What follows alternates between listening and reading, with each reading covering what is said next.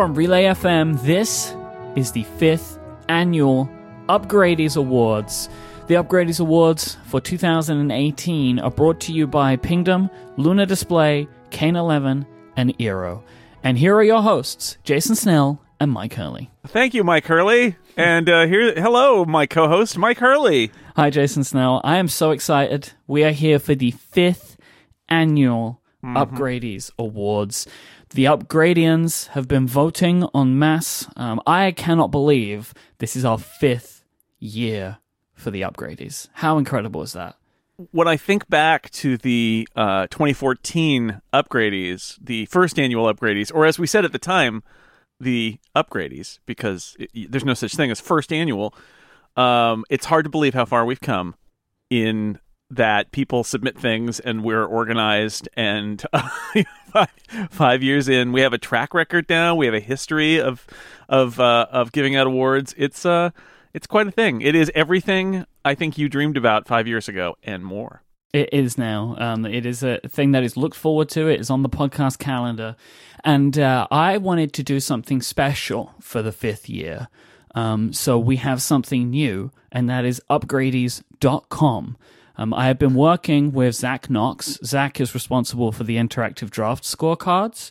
Um, and with Zach's help, we have built a website that hosts every runner up and winner of all of the upgradies in history, including the 2018. So I would maybe suggest you can go to the website, but don't look at the 2018s if you don't want to see spoilers. But that's all going to be there, and that is going to live now. And every year we will add more and more to that site. We'll add all of the information, and I want to, you know, get your feedback, and we can try and add some different features. But I'm super excited about this. It has all of the information going back from 2014 to now, with every runner-up and every winner in all the categories, including the Lifetime Achievement Award winners. Um, Zach has been incredible to work with on this, and I am so so excited that we now have upgradies.com, and that is our way that we will celebrate our fifth annual Upgrady Awards. yeah you know what we should do is we should make it so that the website like plays the upgradies music in the background or something just to be extra fancy I don't know. And the like this confetti falls from the top of the website. You know, that's Oh, I think that's the kind of stuff that people like. yeah Let's run over some of the rules just before we get into our first categories. So we are keeping the same categories as last year. Nothing's changed there. We've not added anything. We've kept the same categories. Um, as also from the 2017 upgradies, we have uh, brought in the votes from the listeners, from our upgradians. So we've had. Um, nominations for every single category. And what we'll do is we're going to be stating the three highest percentage Upgradian votes. So the three items or apps or shows or whatever it is for each category that got the highest percentage of votes from the upgradians. We will also be adding in our own nominations and then me and Jason will discuss for each category which one we think will take the win for that category.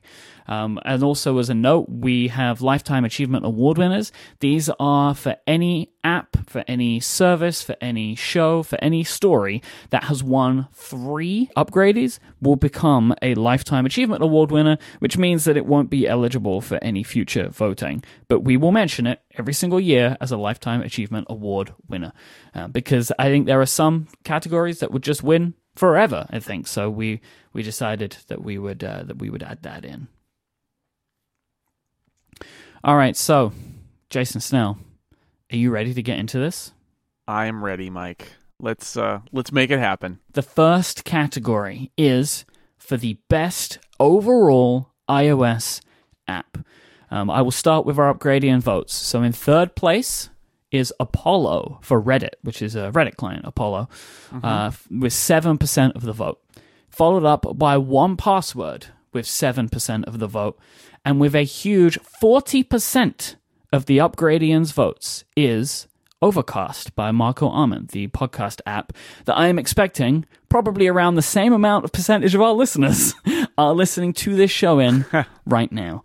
So that's a that's a pretty huge win from the Upgradians votes there for Overcast. I was when I was putting the uh, when I was adding all of that up and I was doing I had this a very complicated spreadsheet Jason that I built which does some calculations that I don't remember how I made it. So I made it last year and left it for myself in Google Sheets. And when I opened it this year, I was like I have no idea how it's doing any of this, but I'm so happy that it's doing it. Um, so that's pretty great, right? Overcast forty percent. That's a that's a Yeah. that's a big percentage there for for Overcast. Well, you know, 100% of Upgrade listeners listen to podcasts. they most and certainly so- do, And It- a lot of them sense, listen right? on Overcast. Mm-hmm. Yeah, you, story checks out. So what is yours? I want to know your vote. What is your nomination? Well, I'm gonna I'm gonna take you back to the episode we did a couple weeks ago where we talked about how I'm finally using the Apple Pencil for something, Mhm. um, and how the Apple Pencil and the new iPad together have uh, kind of I- don't want to say rekindled because I use when I travel, especially I do podcast editing on my iPad and have done that for a couple of years now. But with upgrades to the software, there was a new version this year. Uh, the Apple Pencil, the new iPad Pro. I am now using Ferrite Recording Studio version two to edit. I actually edited the last like six episodes of The Incomparable on it, even though I haven't been traveling.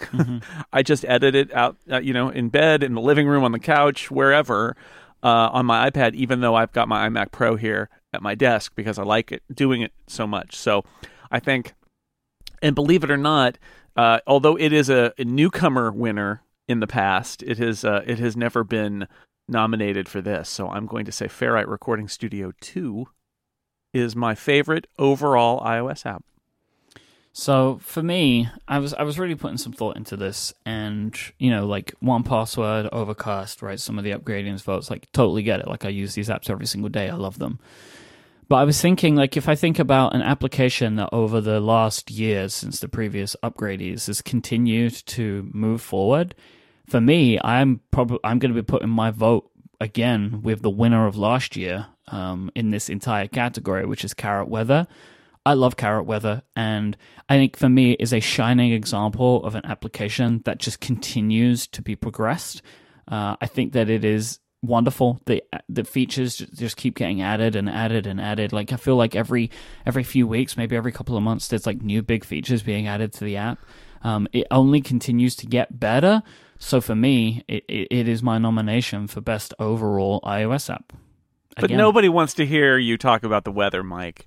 No, wait a second. Here you are time, advocating Jason. for a weather app. Uh, I actually only started using Carrot Weather, I think last year. Mm-hmm. It may have even been after you praised it so much. And uh, yeah, it's great. I use it all the time. I use it on my uh, on my Apple Watch. It's got th- there's that angle, which I know you don't use an Apple Watch anymore, but the It was my favorite Apple Watch app. The customization you can do on complications is remarkable. Um, I yeah, I like it a lot. I I you know it's it's a weather app. I don't use weather apps on my phone all the time, but when I do, This is the one. it, it's carrot weather. Yeah, absolutely. So we start with our first category with no consensus. Uh, so really, what we have available to us, I guess, is these five apps, right? Carrot Weather, Ferrite, Apollo, 1Password, and Overcast. And now we need to come to a decision about which one of these we want to make the best iOS app of 2018. So Well, what what's funny is that the three uh, apps that have been put forward, two of them have won the best iOS app, Mhm. and one of them has won the best newcomer iOS app. so we know So they're these are- quality applications. They're all previous already- award winners. hmm They are. They are. I don't know, Myke. This is always difficult because this is this is the uh, this is the stuff you never get to see in the other awards, where Yeah. where you know it's the back room, behind the scenes. right? And yet here we just do it on the podcast, so Well- you can see how arbitrary it can be. So here's the thing for me, right? I love Overcast. It's easily one of my favorite iOS apps, and I agree. I think the work that Marco has done this year on the redesign of the now playing screen is wonderful. Um, I absolutely love it. It's given the app like a fresh coat of paint for me. Uh, it continues to be as for me as good as it's ever been, and I think is only getting better. So I would have no problem at all putting my uh, vote behind Overcast. I mean, I like Overcast too. I would I would choose Overcast over Carrot Weather. I think, Mm-hmm. and and you're saying you would choose Overcast over Ferrite. Here's the thing Ferrite is a great app. I know it's a great app because you use it. I just don't use it. yeah. Yeah. And and I am I am like I can I continue to think of the day that I will, but it's One still day. not that time for me, you know? Like I've tinkered around with it, but you know, this and this is the same with any, I think any pro application on any platform has this problem I open it and I don't know what to do. Right, like I am overwhelmed by it, and I've had that recently with like I downloaded some of those Affinity apps, like Affinity Design and and you know Right. like you know like the, on iOS, and like I just had to close it after ten minutes. It's like I cannot fathom what I'm supposed to do here, even though I know people do amazing things with them. Yeah, well, it, it requires work to get into a pro app and to figure it out. And if you're using some other tool for that task now, as you are with Logic, um, we were just having a conversation with Stephen Hackett about this very thing. Like, it's not Logic; it's different, and you have to adapt. And I remember. I remember why I got I got a copy of Logic and it sat in a box. That's how long ago it was for more than a year before I attempted to edit a podcast in Logic because I knew that when I took that instead of doing an edit in 2 or 3 hours, I knew that when I switched to Logic it was going to take me two three times as long because I was going to have to figure it out as I went. And not just once but like two three times as long for months. And it's you know it's a big ask to go and adopt any new uh, piece of especially complex pro software uh, especially if you're used to thinking of it in, in a certain way. So that it's a real challenge. And um you know i i decided to dive in a few years ago and i have no regrets but it, it is hard especially if you've got you know your imac sitting there with logic and you know exactly what to do and you can do it in you know in the most efficient way possible and I think I think I struggle to give this award to a professional app, honestly. Like especially in such a narrow category, which is podcast production on the iPad. Um, again, it's this is nothing against Ferrite. It's just this is like what is the best overall iOS app. Uh, that's that's where I it becomes more complicated for me. I will say when somebody says what what iOS app are you most excited about coming to the Mac in 2019, I I answer Ferrite. Me right? too, That's the- though, because that's it- the one. there being a tool on all platforms which is the same probably uh, that i know can produce podcasts because jason does it that that makes ferrite an even more tantalizing prospect to me but it's still not where i'm gonna like start editing right now right like the this episode of upgrade is not going to be edited in ferrite by me i'm going to do it in logic because it's what i know and trust but Or is doesn't- it? No, it's it's not. It's not. I think we should give this one to the listeners, Myke.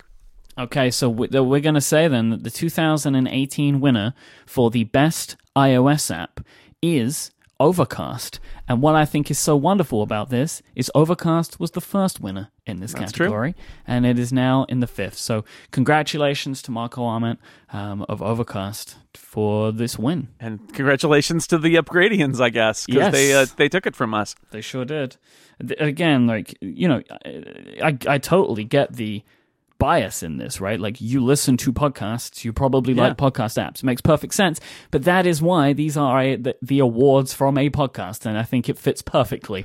Uh, I, I. I agree. It's also in my dock on my iPhone. Like it is one of the four apps that I use the most on my iPhone. Absolutely. So when I we're now going to move into the uh, best newcomer iOS app. When I was looking at the uh, the Upgradians votes for the best overall iOS app and saw that forty percent swing for Overcast, I was like, "There's no way anything's going to beat that." Well, I was wrong. So these were the Upgradians votes. Drafts five in at five point one percent of the vote. Apollo for Reddit, which technically came out in October of 2017, but it got 6.9% of the vote, so I'm kind of fine with it being in there. But the winner with 46.5% of the Upgradians votes for the best newcomer iOS app in 2018 is Shortcuts. Shortcuts. This one feels pretty cut and dry to me, Jason. You know the um, you know what's funny is that um, I believe we put in our in our entries before the result of the upgradians were Yep. known, and both of us picked shortcuts too. Yep. I think that it's, it's we you know, agree with you, listeners. this is, you know, what what better iOS app has occurred this year? I, I know it, comes from Apple technically, but this this app is you know look workflow won in 2014 as best newcomer ios yes, app again, the original winner has sort of come back around again uh, to be the winner in the newcomer category, which is weird, but uh, it makes sense. it won best ios app workflow did in 2016 so it has only you know it has a, a great lineage in these awards you know like the, Yeah. the workflow has it because it is such an incredible application and when it becomes part of apple when it's part of technically the operating system? How could it not win? Yeah, it's it's a huge step that such a great app got uh, swallowed whole by Apple and then just emerged as itself, but now it's on the inside and it has all the power and the marketing uh, reach and all of these things and they they didn't mess it up. I mean that's the that's the bottom line is that it, not only is it great, but Apple didn't like break it into little pieces and make it kind of a muted version of itself. It is still you know all the stuff we loved about workflow and then access to new stuff and with a, a huge amount of potential on the horizon so uh yeah it's uh it's great This one's easy. It, it's, Yeah. a very easy win. You know, short shortcuts. Best newcomer iOS app 2018. It's kind of funny. It's now won three awards, but not in the same category. It's I never would have imagined an app to win best newcomer twice. twice how could that right but i think it's totally legit I feel like the counter starts again with shortcuts. You know, it's it's Sure. it's different now. This is an new Apple new owner new name uh and and as you said about apollo coming out in 2017 it's like also you know we make the rules so yeah, shortcuts is a newcomer. We make That's these it. rules. All right, let's take a break before we get into the uh, best overall Mac app. Uh, the best overall Mac app category is brought to you by our friends over at Pingdom. Pingdom are amazing because they help keep your sites and the sites that you love online. Pingdom monitor your website so you don't have to and give you real time feedback so you know exactly what's going on at all times. The internet is amazing, but things break every single day. In fact, Pingdom detect more than 400,000 outages every day. It doesn't matter how big your website is, whether you're a startup or a Fortune 500 company, you need alerts about any critical website issues. Pingdom will let you customize exactly how you're alerted depending on the severity of the outage. They will track and analyze your website's load time so you can see what's affecting the user experience. If you have a site of any size, you need Pingdom. They have a no fuss approach to get started too. All Pingdom needs is the URL that you want to monitor and they'll take care of the rest. Go to pingdom.com slash relayfm right now for a 14 day free trial with no credit card required. Then when you sign up, use the code upgrade at checkout to get a massive 30% off your first invoice. Our thanks to Pingdom for their continued support of this show and Relay FM. Best overall Mac app. So the Upgradians voted thusly with 4.7% of the vote goes to OmniFocus. 4.9% of the vote goes to things. This was super interesting to me. One, that they're so close, and then also that things won, because OmniFocus seems to really be the, like, you know, the, the, the kind of the flag bearer for this stuff. And then at 5.6% of the vote is 1Password. Uh, this category had probably the most singular entries i'm um, sure of any category uh, because the upgradians got to just write in what their favorite Mac apps were, and oh boy, was there some stuff I'd never heard of. But it's super close in the vote. 1Password at 5.6% takes the upgradians votes. Jason, I'm going to be completely honest with you here. I have no real dog in this race. Like, I, I don't really know where to put my vote. Um, it's just going to go to stuff that I voted for in the past. You know, the tools that I am using. You know, tools like Final Cut or Logic or Audio Hijack. Right, like that's where my vote's going to go. yeah And for me, like I don't really know where to put it. So I'm kind of I want to see what you have to say and then contrast that with the upgradians. Well, here's here's the truth, Myke, and this goes back to sort of our conversation about iOS. It, I think it says a lot about where the Mac is today and where it's going. Um, uh, you know, this is a category, and and doing my like favorites of the year list for six colors, and quite honestly, even back when I worked at MacWorld, the Eddy Awards got harder and harder to come up with Mac awards in Yep. because the Mac as a platform, there's still some stuff happening, but it, it is, you know, slow. It has sort of crystallized. That's just the truth of it. I think that's one of the huge motivators behind Apple trying to make it possible for people who use UIKit to write iOS apps to have those apps run on the Mac is that it's they've got a huge developer base that knows how to make iOS apps and they can't write Mac apps they, without learning new stuff. And this is going to be a much easier path for them. And I, I would make a prediction that next year's Mac apps categories in the upgradies are going to be way more interesting because of it. Yep. And and so I mean this is just the truth. I love my Mac, but my Mac, the tools I use on my Mac are largely versions of the tools I used on my Mac a long time ago. It doesn't really change. In fact, one might say the appeal of the Mac is that it doesn't really change. Mm-hmm. That it's the tools that you that's the kind of tool it is now is it's the stuff that you rely on. Like BBEdit, you know, I could give BBEdit an award every time because I've been using it to write on my Mac for uh, 20 years or whatever. And and if you look at our winners in these categories, it is often just the tools we use because the most important things we do on our Mac, you and I, are um, are our professional tools. So in this category, Final Cut, Logic, Audio Hijack, and uh, Fantastical when it came out, which is which is a great app, but it's you know it's a utility, and Fantastical two won Best Newcomer. So I mean, there there's not you know there's not a huge flow of Mac apps where you're like whoa this blows me away. The you know the apps that I spend most of my time in, and ha- this has been true for the last few years. There's probably five of them, mm-hmm. and they haven't changed you know, it is. I can. I, it's what's in my talk, right? It's yeah. like you know, Safari and Twitterrific and Slack and iTunes and Fantastical and uh, you know, maybe something like Sound Studio and its Logic and Final Cut and BBEdit and that, I mean, it's just it's that it's the tools. It, so what I'm saying is, it's not a very exciting category. No. Um, this was the reason we created the Upgradians voting last year because the two of us couldn't really come up, especially in the newcomer Mac app category as well. Like, yes, we just weren't sure that we had enough to say ourselves. So we brought in the Upgradians, and that has been great because these three applications, these three Mac apps, and again for the newcomer Mac app, is maybe stuff with stuff I haven't used, some of it, and, and I think that it adds into the conversation overall. But um, but do you actually have a, a, a, specific application that you wanted to pick rather than just going to the upgradians for this vote?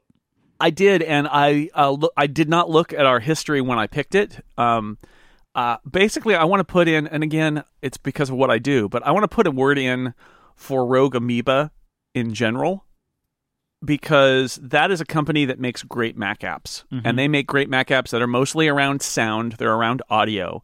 And they are building modern, great looking, functional, clever Mac apps. And and quite honestly, this is an area where iOS can't eat the Mac's lunch because yep. iOS can't do audio stuff. iOS apps can't do, they don't have access. And Rogue Amoeba, so I, I wrote down Audio Hijack, which has won before. Um, they've added some stuff uh, this year. They added so all of the live streams we all do now are out of Audio Hijack. That actually, while I was at your bachelor party. yeah, we we were sitting next to each other on a sofa. Uh, Paul Kafasis pushed out the beta note. Literally, uh, eighty percent of the people on the Audio Hijack beta for live streaming were in the room. Yeah, because it was you and me and Stephen and and Marco. I think mm-hmm. the I think Dan Moren was the only other person on the beta list who wasn't there. Like it, it was, but like that was huge because they had discontinued their old app, Nicecast, and then they built that app's functionality essentially into uh, just an update to Audio Hijack. And so now I can record. I record my microphone, the Skype connection. I I build for the incomparable. I build our bootleg MP3. It just I don't do anything to it. When I'm done, I stop recording and I upload the resulting bootleg file that is said it's an MP3. It's got the show art, uh, and now I live stream in there too.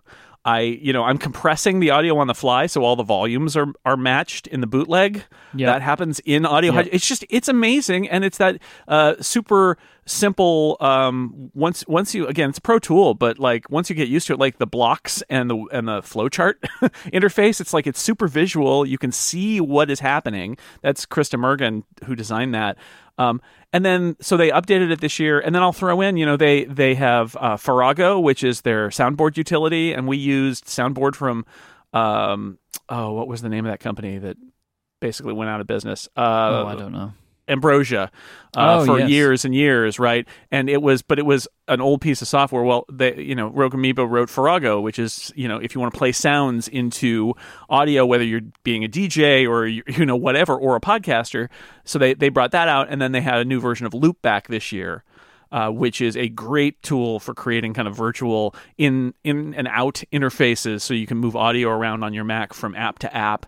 Um, these are all great tools. So I wrote down Audio Hijack, but when I think about Mac development, one of the you know one of the few places where I see really clever original uh, pushing the platform forward for what it's good for, it's uh, the Rogue Amoeba stuff. So that's that's kind of my plug for Audio Hijack new version in in general and uh, and all of Rogue Amoeba in even more general.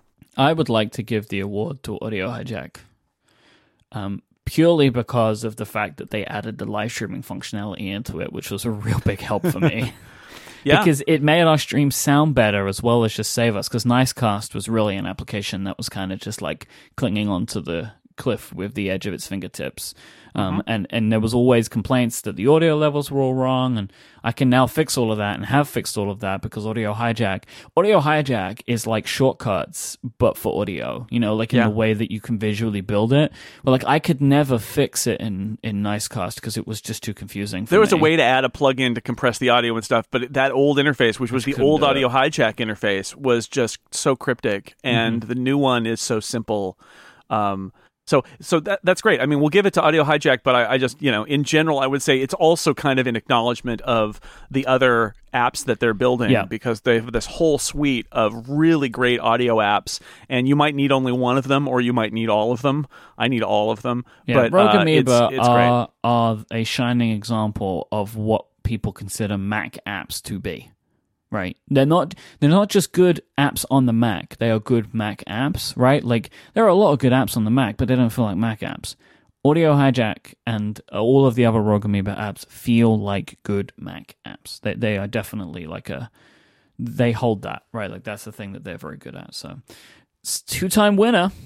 Two time winner. If it ever wins again, lifetime achievement.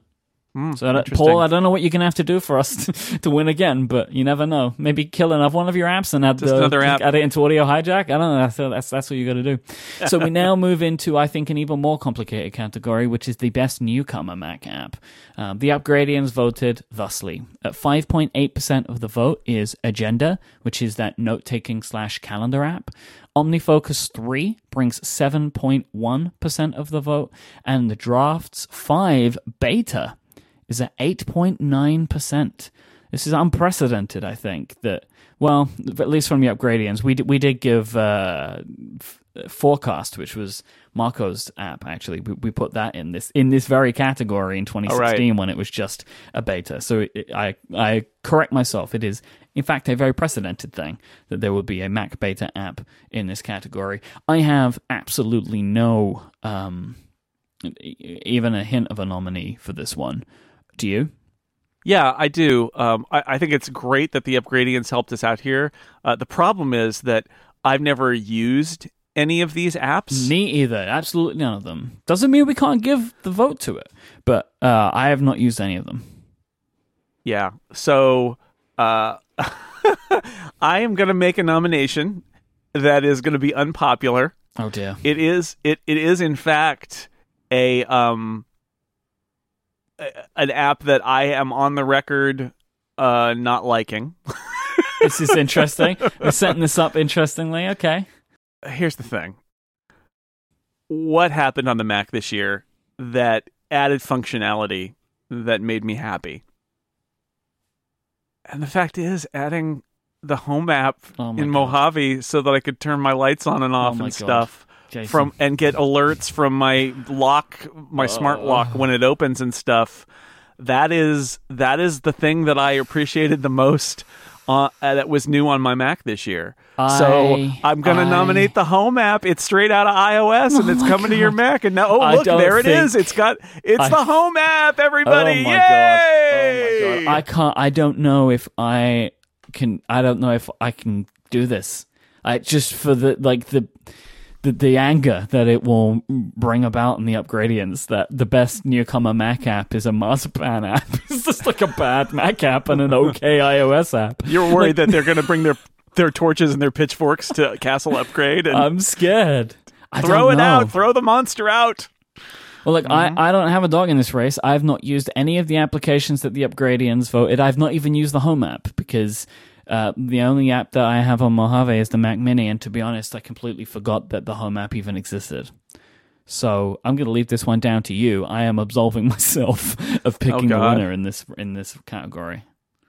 Well, um, I I don't because I didn't. So one thing that I didn't do that I probably should have done, um, but I don't think I saw the list of Upgradian votes was actually try out all of the Upgradian nominees. Mm-hmm. Since I haven't, like Agenda looks really good.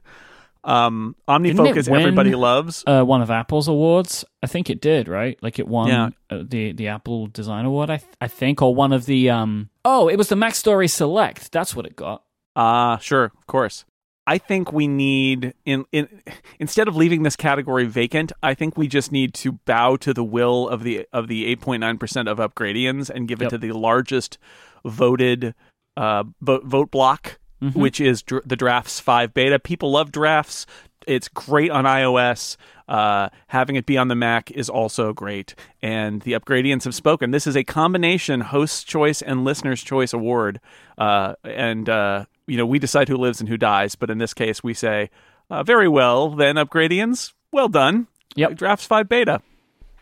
Congratulations to Drafts, um, Agile Tortoise, to Greg. Uh, I'm looking forward to, to playing Oh, around with this i- app. in our spreadsheet, you didn't even put home in as a runner up. No, Boo. no, Boo. the, the runners up are OmniFocus three and Agenda. I, I, I will not. I just, I appreciate what you're trying to do with that. It's a, it's an interesting pick. Oh, you're changing it, huh? Yeah, okay, It's home as a runner up. You can't take All that right. away from me. okay. So Drafts five is the winner. OmniFocus three and Home are the runners up for the best newcomer Mac app. So we now move into uh, we move into some categories that I know very well. Uh, we move into our video game categories, and we're going to start off with our game of the year. Um, the Upgradians voted with 6.8% for Pokemon Let's Go. Uh, 16.9% voted for Spider Man on PS4, and 18.5% voted for Red Dead Redemption 2. Um, I found it very interesting here that God of War, which picked up a lot of the game of the year in many video game outlets, did not make it in to the top three and had less than Pokemon 6.8% of the vote. So, um, I'm going to say, I mean, I, I've I've spoken about this uh, on Remaster. We we did our game of the year. My game of the year is Pokemon Let's Go because of the nostalgia that I have for the Pokemon series. And Pokemon Let's Go does an incredible job of making me feel like a 10 year old again. Um, you know, I've been playing Pokemon games for 20 years, and Pokemon Let's Go is a remake of probably my favorite. You know, it, it goes back to the original roots, but is the story of Pokemon Yellow. Um, I love some of the additions that they've made, and having a game like this with this detail on the Nintendo Switch, I'm so excited for the future of the Pokemon series. Um, so, Pokemon Let's Go is my nomination for Game of the Year. So I have uh, an Xbox and I have a uh, Switch. Although again, my son basically is the one who plays them. Um, I don't have a PS4, which is why I haven't played Spider-Man. Which is one of those things where, and this has happened to me multiple times in the past, where I think to myself, "Boy, I kind of just want to buy a console just so I can play one game on it." And you know what happens after that? I don't play it. That, That's the truth of it. Because the truth of it is, I've, I've learned this about myself that I'm never going to commit a long amount of time to a console game. I'm never going to have enough time to sit in front of a TV and and play. I will tell you though, I know this is kind of pointless to say this, but um, if you were ever going to do it, Jason, this Spider-Man game is the game because I know, the story I know. you would absolutely adore. The story is so good. The problem is again that I just don't I just don't see myself putting hours. in that putting in that kind Yeah. of time on any game ever. Yeah, you're looking at 25, 30 hours Yeah. to get through the story. It's just I just don't think I would I would ever do that. That's just Mm-hmm. I'm trying to be uh, be realistic about it.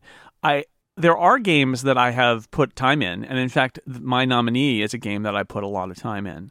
but it's an iOS game, and I played it on the iPad. And the difference there is that I don't have to turn on a console in my living room when nobody else is around and play the game.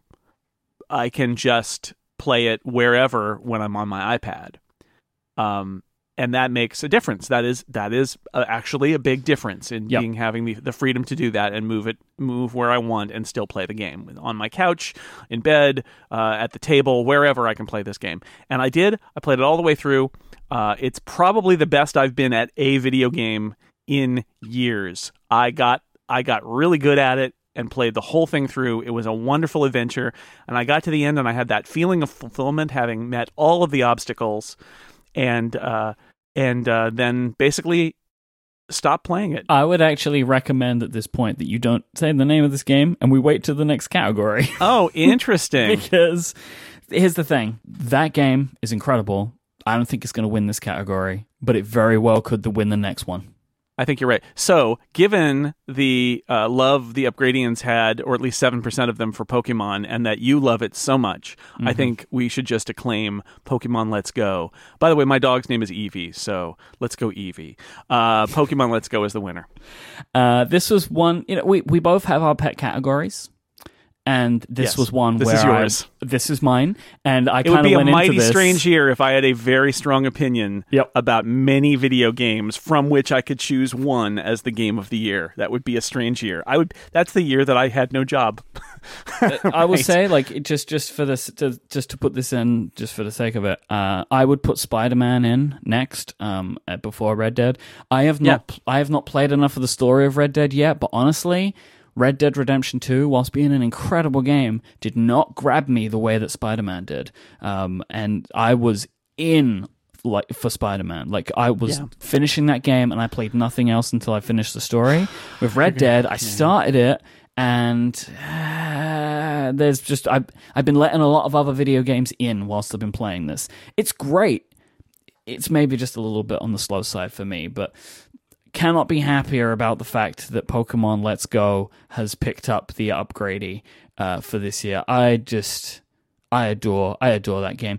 If you want to hear more about why, just go listen to our Game of the Year episode of Remaster. I go into a lot of detail about why I love it, which is more than anybody needs right now. Because we should talk about the best iOS games of the year. Now, in at 10.4% of the Upgradians votes is Stardew Valley which is an incredible port, by the way, to, to iOS. That they did such a great job with this port. They have added some functions into that game that don't exist on any other platforms that make the gameplay so much better. So, like, they did a great job with that. At 17.5% is Holedown, which is a wonderful game. And I'll get to that in a minute because it's actually my nomination as well. And 18.3% is Alto's Odyssey. So, if you will allow me for a moment, Jason, to talk about Holedown. Um, Okay. this was a real surprise for me. This is one of those games. Every now and then, I was I follow a lot of like video game journalists and stuff on Twitter. There will be a day where a game comes out and everyone's talking about it, and I download it and I'm hooked. And Holedown was that. Um, it is like this weird cross between like Peggle and Downwell, which is another game that I played that I enjoyed. Like it, there is some, like, it's really hard to explain, but you have to fire balls into blocks, and you have to. It's kind of like that um, brick, you know, like where you got the little bar that moves along the bottom of the screen. Breakout. f- breakout, but upside down. You go from top down. Um, it is a really wonderful game that I recommend everybody play on iOS. Just excellent. Um, but Jason, why don't you now finish your uh, nomination for your pick? yeah, the the game that I invested all the time in and got really good at, i and is beautiful and has great music and sound and graphics and everything else is Alto's Odyssey, which the Upgradians and I agree on. So Well, Jason, the reason that I didn't pick this is because I figured we should talk about another game. Alto's Odyssey is the best iOS game that's come out this year, without a shadow of a doubt. yeah, like I actually kind of want to play Holedown. There's a game that I used to play that is no You longer should. playable because Oh, it's a yeah. uh, there's a, there's a game I can't even remember the name now, but it was a game where you shot like a laser and and then it basically it would bounce around and it's a very similar kind of getting the angles right in. Uh, so I'm looking forward to yeah, playing Holedown. yeah, it's really good. Alto's Odyssey. It just, I mean, seriously, as I said earlier, I don't have a lot of time to devote to games, and that's the problem about like console games and stuff like that. I'll play some Mario Kart, that's a lot of fun, but like to play something that's going to require hours and hours of play. Um, the nice thing about Alto's Odyssey is that though it requires hours and hours of play to get to the end, it's all in very short bursts where you're doing you can do some runs and and you've got your challenges and you've got to knock off all the challenges to get to the end. And uh, for whatever reason, it captured me and I spent a lot of time playing it. And I played the Alto's Adventure, but um, it was Alto's Odyssey that that because of the different setting, the kind of sand setting, Yep. and the, the added complications, Yep. different stuff you could get, different achievements. That's the one that really put it over the edge. And I remember sitting, uh, looking at the high scoreboard, and I saw Serenity Caldwell, and she had like half a million points, and I had like ten thousand points, and I thought how you know and this this is a common thing for me right is that i look at ga- my game center friends and they're all way ahead of me. You have a lot of friends that really like video games. and i just don't play them that much right? Um and like two weeks later i had like 750000 points and i was at the top of my friends list and i was like oh something is happening here. And and it's true like when i finished the game and and achieved the last achievement i did one more run where I was just enjoying myself. That was like, I mean, the last achievement is is uh, go through I think two sunsets or two sunrises or something. It's like go for an entire day. Um, so it, it is an extended thing. Um, but I did one last run where I just kind of did it for fun, and I knew that run was going to be my last run in the game because I was going to say goodbye. Like I did it all, and that was a that was actually an amazing kind of feeling, strange feeling of accomplishment, and also kind of love and familiarity. Like ah, this is so great. We had such a good time together, and that's it. I haven't played it since. Uh, Alto's Odyssey is the uh, is the follow up to Alto's Adventure, which won in 2015 for best iOS game. I was convinced that whilst the game looked amazing, it was going to suffer from the second album problem, and like Sure. it just would never be able to live up to Adventure. But it, it surpassed Alto's Adventure in every way. Um, it- my favorite thing is the the environment changes, uh, and I think that they really found a way to make the game more replayable because it's more varied. You don't feel like you're doing the same thing all the time. Um, and the music in the game is incredible. Um, Alto's Odyssey has joined the very small club of games for me that are infinitely replayable. Um, like I play this game all the time, like on planes while I'm listening to podcasts. It's Oh. just like a way to just pass some time. And yeah, And they have the Zen mode, right, Yep, where you can just do. play, and if you fall, you Mm-hmm. just get back up, and the, the points don't matter anymore, and you're just having a good time, which is great. absolutely wonderful game. And I'm thrilled that we get to call it our iOS game of the year for 2018. They need to do a sequel, a third game, just so that we can uh, put it in the Hall of Fame. I would be super surprised if they didn't. Yeah, I, no, this is. Oh, you think so? Interesting. Uh, well, I, I mean, I'd be, I reckon they will do another Altos game for sure, because Oh, that'd be Odyssey was also a success, right? Like, yeah, that's true.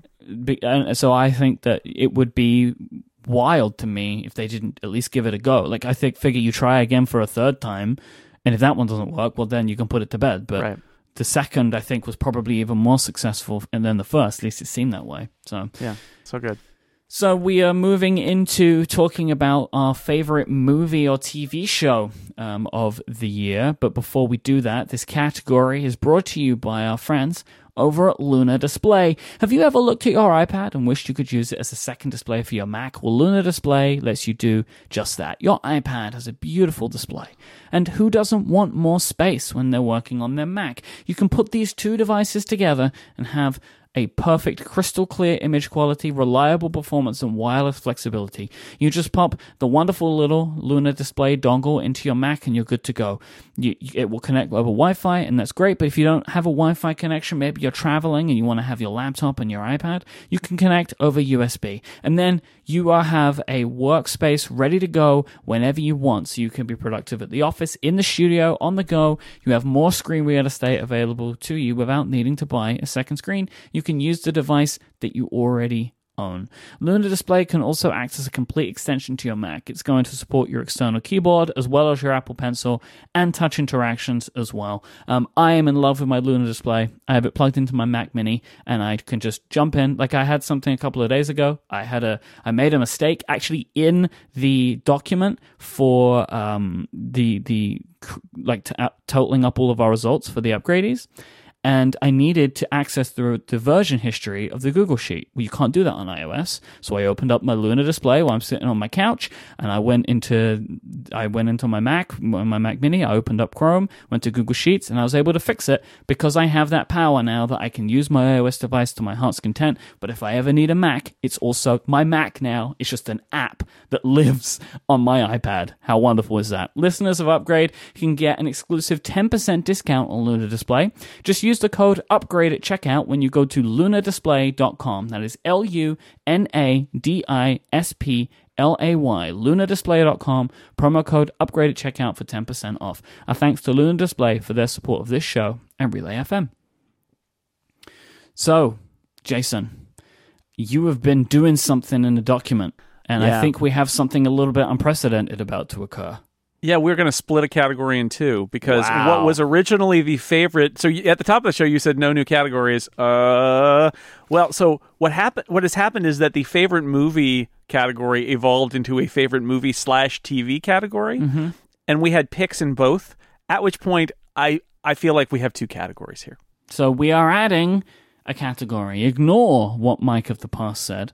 Uh, we now have a favorite movie category. Um, so we have two picks here because we originally had the three picks. Uh, I apologize to everyone. This is just what we're doing now. Uh, 5.7% of the vote for uh, movies went to Black Panther, and 13.1% of the vote went to Avengers Infinity War. Um, I just want to say that I love these two movies. Um, I've seen both of these movies. I prefer Black Panther to Avengers. Um, I left the cinema on the both times that I've seen Infinity War, and it wasn't that like I felt sad because of the fact that everybody died, right? Like fifty percent of the people died Half of everybody dies. Yeah, because I figured that you know they'll find a way to work out whatever. But I just kind of left that movie with like not an amazing feeling, like Sure. I did when I saw Black Panther, where I just felt incredible afterwards because it was like this is a super fun movie where like a lot of incredible stuff happens and it's beautiful and it's colorful and it's funny. Where Infinity War is is supposed to be challenging. And that gave me a not as good movie experience, I think. Um, Yeah, I, I mean, I, uh, as you might expect, I, in especially in the the incomparable uh, people, we, we have these conversations a lot about these movies, and I, I like Infinity War um, for what it is, but what it is is essentially the big climax of a shared universe. It's, it's not really a movie, even. It's just a, Well, it's half of it. It's not even the, the full climax. it's a Yeah, half of the season finale of the TV show that is Marvel Cinematic Universe. that's a beautiful way to put it. that's just a different kind of thing. Is it a movie that stands alone? I mean, you could watch it, but like the relationships, the stuff I love about Infinity War is seeing all these characters that we know interacting together and the relationships they've got. That's the stuff that's great, uh, and that requires many other movies. And uh, that's just, I think, if you've seen all the Marvel movies, which I have.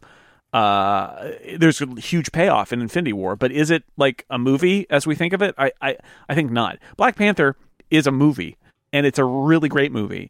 And um, I think it should be nominated for Oscars. I think it is a superhero movie that is, in some ways, a standard superhero movie, and yet has some very interesting things to say about. Uh, a, it- it's got a point of view, say about society and culture. Um, it's got a point of view. Um, you know, it is also showing uh, representation that is not as common in in movies in general and superhero movies in particular. Ryan Coogler, really great director. Uh, you know, the the cast is great. The villain is the best Marvel villain. Um, Michael B. Jordan as Killmonger, just the best.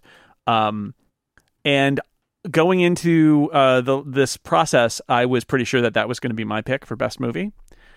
And then I saw Spider Man Into the Spider Verse, which is the best movie I saw all year, which shocks me because it is this, you know, Sony Pictures animation film where they're trying to take all the Spider-Man intellectual property and turn it into other movies because they they get that they have the license for that from Marvel.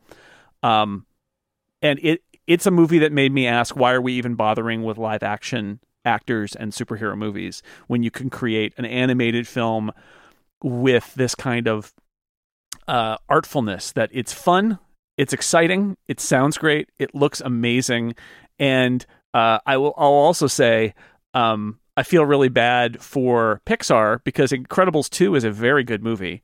And in another year, you might look at that and say, well, there's the Oscar for Best Animated Feature.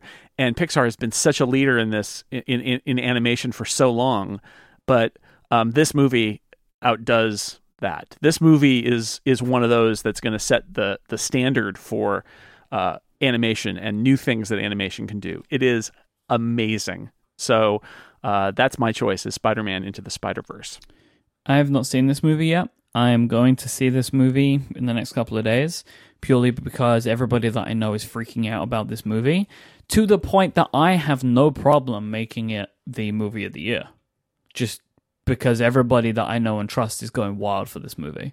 It actually came out, I think, during our uh, Upgradian voting category, so I, that it's not represented No. uh, in the top of the voting is not necessarily representative of the feelings of upgrading. And so, yes, we will declare it. People should go see it while it's in the theater if you can. It is not just a silly uh, cash grab animation spin-off. It is. It's the guys behind the Lego Movie who who really kind of drove it And that- forward. The animation, the as well. animation style is so interesting and different and it doesn't feel like you're you're it's not a generic CGI animation movie which is not I don't want to belittle that but like Pixar kind of set a standard for uh for what uh you know they I mean they made the first full on CGI feature film. And and you know there are a lot of movies that are in that sort of style. And this is trying to take kind of hand drawn animation looks with you know obviously it's all done in 3D but like the the way the artfulness of it the way things are rendered the the, the facts I mean to get down to some details like um, because I you know am fortunate to know some people who work in in like the VFX industry like the fact that they're animating on um on what they call twos and and ones and mixing them where it's like one frame uh uh, per frame versus sort of doubling frames, which is where you get a little more kind of herky jerky style, and it changes how you view like blur and stuff. And like the choices they've made, there are moments where you think you're watching animation overlaid over live action. But it's not. It's all animated. They're just doing things to make your mind be like, "Whoa, what am I seeing now?" It pops out of the frame. They're uh, their rack focus, their out of focus uh, background stuff is uh, color smeared to make it look like a badly offset printed comic book to kind of give a comic book feel to it. It's brilliant. It's a brilliant technical piece of work, and it's a great story, and it's funny, and it's got a great hero at the center of it, who is Miles Morales, who is the the uh, another Spider Man. Uh, for those who don't read the comics, who is a great character. Uh, it's it's yeah, it's just it's great. Uh, It's going to be, I think, a milestone. Uh, I uh, for Wow. animation, not just this year, but like people are going to be like, um, "Wow, animation can do things we didn't even think were possible before." Blimey. All right. I can't wait to see this movie. I've overhyped it for you now. yeah. it's a good Spider-Man movie. It's fun. Just enjoy it. So we now move into the TV new the new TV category. Uh, there's only one Upgradian vote left in that, which was the Good Place at 5.2 percent. Oh, so good. Yeah, I have actually started it. So I watched the first. I watched like the first half of the first season. th- Thought I'd figured it out and got bored of it. Um, which I know is it, I'm not the only person who's been that way. Which is why, you know, everybody says like it's it's like with all good TV shows. Like there's some caveat, right? Like every good TV show has a caveat, and the Good Place's caveat is you've got to stick through the first season, right? Like because then everything starts to. It clicks into place and then horrifically out of place. The whole delight of it is that you, you think you think they've set up like every standard sitcom, they've set up the premise, and now they're going to riff on that for the next four years, and that is not what happens in that show. So uh, I'm. It has become my like. This is what I'll watch when I'm traveling. TV show. So because it's all on Netflix here and it's all downloadable, so it's you know, Right. It's great. So uh, good place at five point two percent. I'm gonna vote for Patriot. That is my favorite TV show that I've seen this year. Um, I think it's wonderful. Uh, we we are able to watch both seasons back to back uh, very recently, and I absolutely love that show. It's great performances throughout. It's very funny. It's very affecting. Um, I really really love it. I, I don't want to say too much about it honestly because I think it I went into the show mostly cold, basically just knowing that a bunch of friends of mine liked it, um, and I was not let down by that show in any way. So Patriot, for those who don't know, because it's not a very descriptive title, and if those haven't heard haven't heard me talk about it on other podcasts, on TV Talk Machine, Tim Goodman and I rave about this show all the time. We've given it an alternate title because Amazon named it Patriot, and it's really boring, and it's on Amazon, so you need to get have Prime Video to see That it. that name put me off, so I'm like, I don't want a rip roaring Right. rah rah American TV show. So what we uh, what we call it, Tim and I, uh, we call it Sad Spies. That's perfect. Yeah, It's that's that's what it is. That's what it is. It's sad spies. There's a of there's a sad they're man in a suit, and they're very they're very sad. There's a there's a dad spy and a son spy Sad and dad, a brother who's son. Yeah. There's the and then there's like a politician brother, and there- there's sad, Sad. people who work in the plumbing industry, and They're all sad. everybody is very. There's a sad detective in Luxembourg. but it's they're also very funny though. It is Like, incredibly funny. It is, you know, sad and depressing in places, but hilarious and uplifting in others. Like it's really good. the people are sad. The show is incredibly funny. Mm-hmm. So, uh, yeah, it's a weird show, and it's probably not for everybody, but it is one of my. It might be one of my. You know, actually, I would I would go out on a limb here and say that I think the three shows that we're nominating here are my three favorite TV shows right now. So uh, we can pick, but they're all great. So the Patriot, Patriot is great. Sad Spies on Amazon, good place. It's on Netflix. The if you're in the in certain places, the third season is on NBC in the U.S., but um, first two seasons are on Netflix everywhere. And then my choice is Counterpart, which is on Starz in the U.S. It's been slowly rolling out internationally. Um, you can get on iTunes the first season um, and it's one of these frustrations where it's on this obscure service and therefore hard to find and it frustrates me because it is my favorite tv show of the year um, season two is on now. Season one started late last year. This is a show with j.k simmons who is an incredible actor giving an amazing performance. When if you think about um, everybody was raving about the performance in orphan black by tatiana maslany where she's playing five different you know clones basically. So it's five different characters but they're all her. Um, that is an amazing performance. J.k simmons gives a similar or perhaps even better but certainly similar performance in its brilliance in counterpart it is a uh, it is a spy show as well this is more of a cold war spy show with a science fictional twist that it's very hard um, not to spoil it because I think all the descriptions talk about it. Um, if you have, uh, if you are uh, really good and don't get spoiled about it, and just watch the show, watch the first episode, um, you'll discover the twist, and it's great. Um, it's great even if you don't know the, or even if you know the twist, but uh, it is a, a fun twist, and it means that uh, it it amps up the amount of work that J.K. Simmons has to do, and that there are other great characters in it too. It is it, it's set in Berlin, um, so it, it definitely has that Cold War spy thriller kind of vibe to it. Um, at the same time, though, it is about these characters, and it is about uh, the choices we make and don't make in our lives, and where they lead us.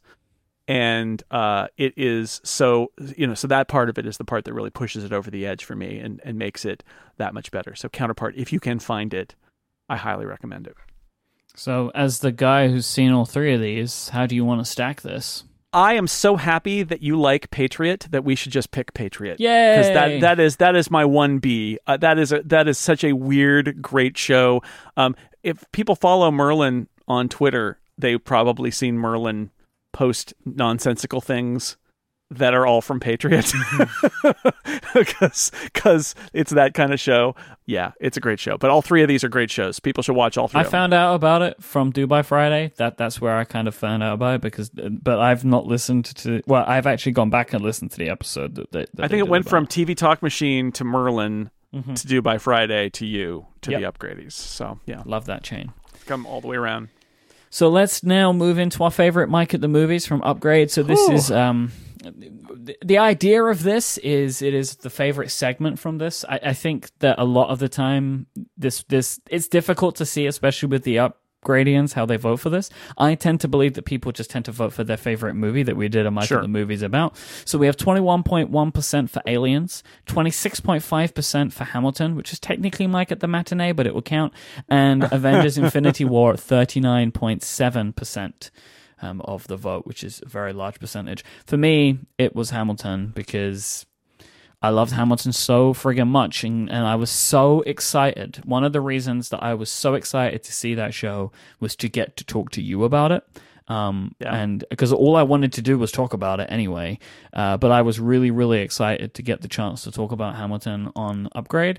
Um, and I loved talking about it, but I loved seeing it. I've seen it twice now. Uh, I still listen to the album all the time. It's different the second time, right? Oh, it's so different. But oh boy, it's a do really I cry different feel the second time. Yeah. Basically, all the same places. Yeah, yeah, I love it. Uh, it was, hey, everybody, it's two guys who've seen Hamilton twice. Mm-hmm. People don't like to hear it, but it is really different the second time. I'm hoping it's coming back to San Francisco. I'm hoping to go again, but we don't have tickets, so we'll see. Um, uh, my pick was Totoro. Only because I love that movie and it was very amusing to see you. Uh, It's like to me the prime Myke of the movies experience, which is Myke has no idea what he's getting into here Yeah. um, and in something that is very different. And uh, so I I really enjoyed that as as the other person on that episode.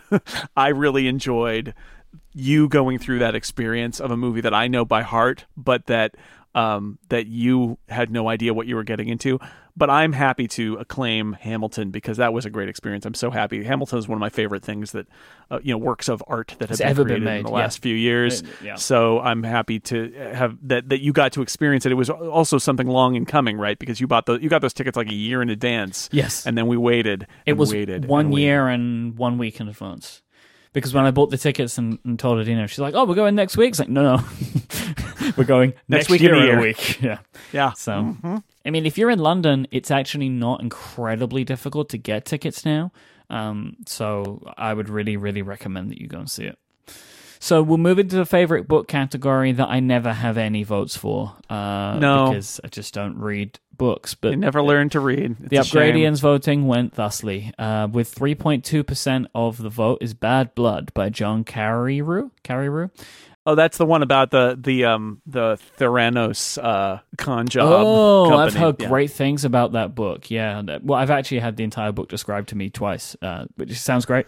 Um, uh, 8.7% is An Absolutely Remarkable Thing by Hank Green, which is a book that I actually really want to read. Um, it's kind of a, I, I think at, at its at its core, it's about like social media's influence in the world. I think is kind of like one of the themes, which is some. Um, I actually do want to read that. I have a tab open uh, in Chrome to get that on Audible, and at thirteen point eight percent of the vote, it's not surprising to me. Is Creative Selection by Ken Kocienda, uh, which is a book about Apple stuff.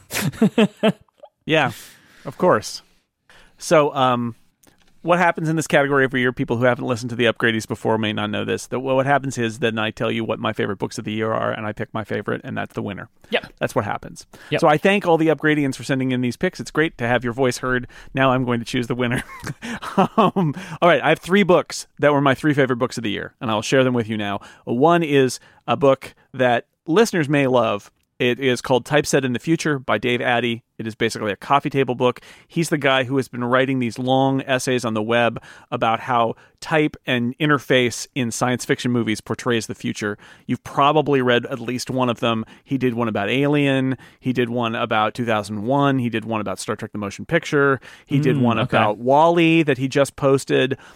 It imagine so and with copious like screenshots and details and he turned it into a coffee table book. It is a beautiful, heavy, high quality printed, so many images. It is a great use of the paper book format, and I highly recommend people get the beautiful paper book of Typeset in the Future. If you like user interface design and typefaces and science fiction movies, it, this is your jam. I like those things. This is my jam. Great book, Dave Addey, Typeset in the Future. Um, and then I have two novels. Uh, as I've said on this show before, um, one of the delights in um, doing the grind for the incomparable of reading like every um, nominee for all the major science fiction and fantasy novel awards. And, you know, that means like, here's your assignment for one podcast is read 14 books. It's a lot of investment for a very small amount of time on a podcast ultimately. But what I get out of it every year is a book or two when people say, Hey, you read a lot of books. What is, what was your favorite book? What should I read? Do you have a book for me?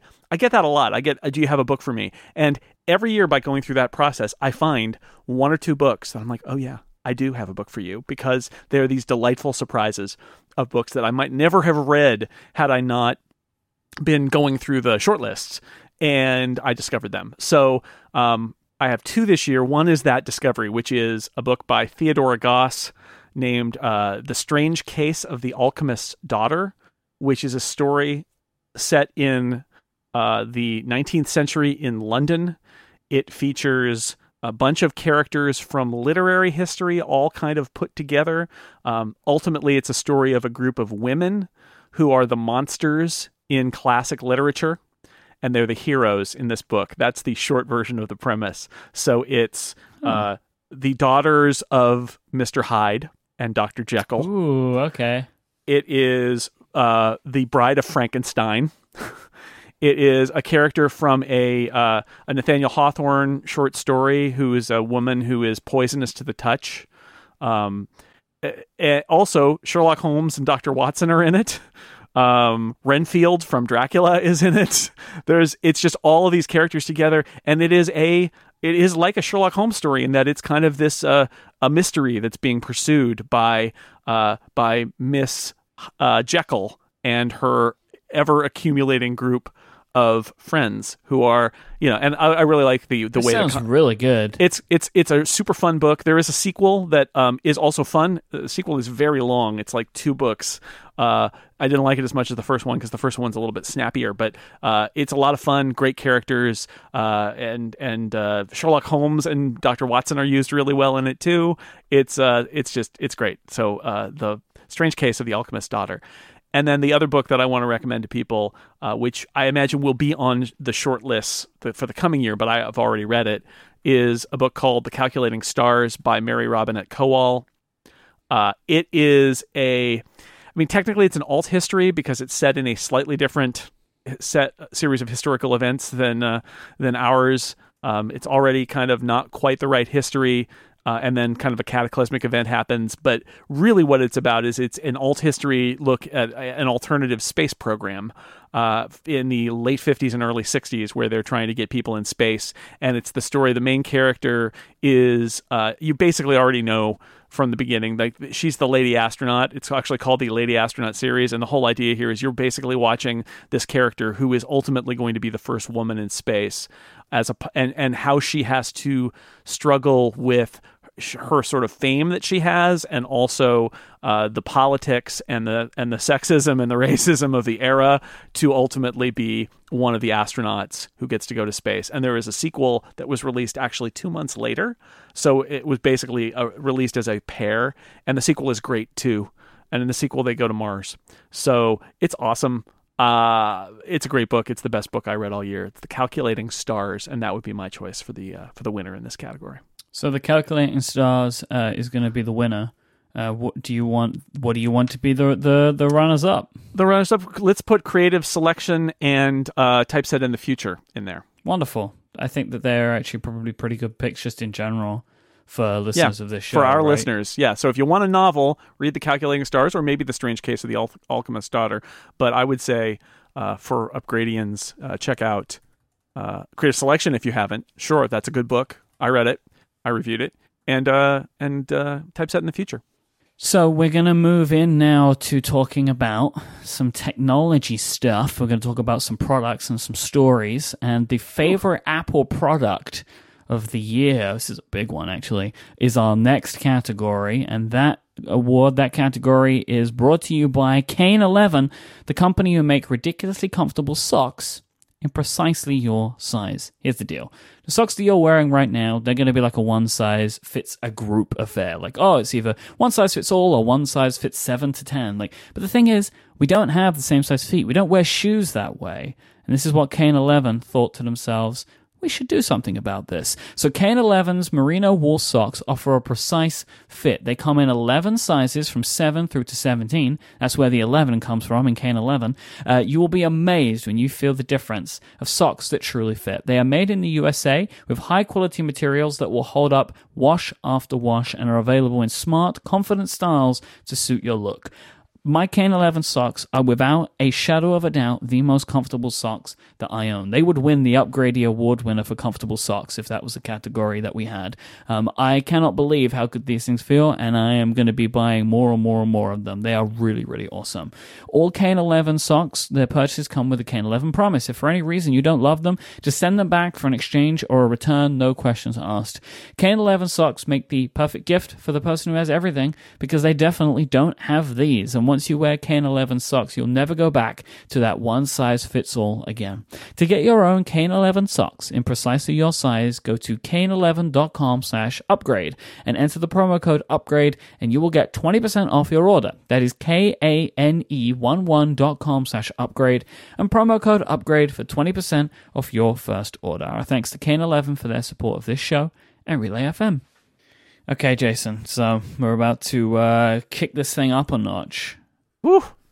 Let's talk about our favorite Apple product of this year. Now, of every single category from the Upgradians, this one was the one I was most surprised with. All right, you ready for this? I am.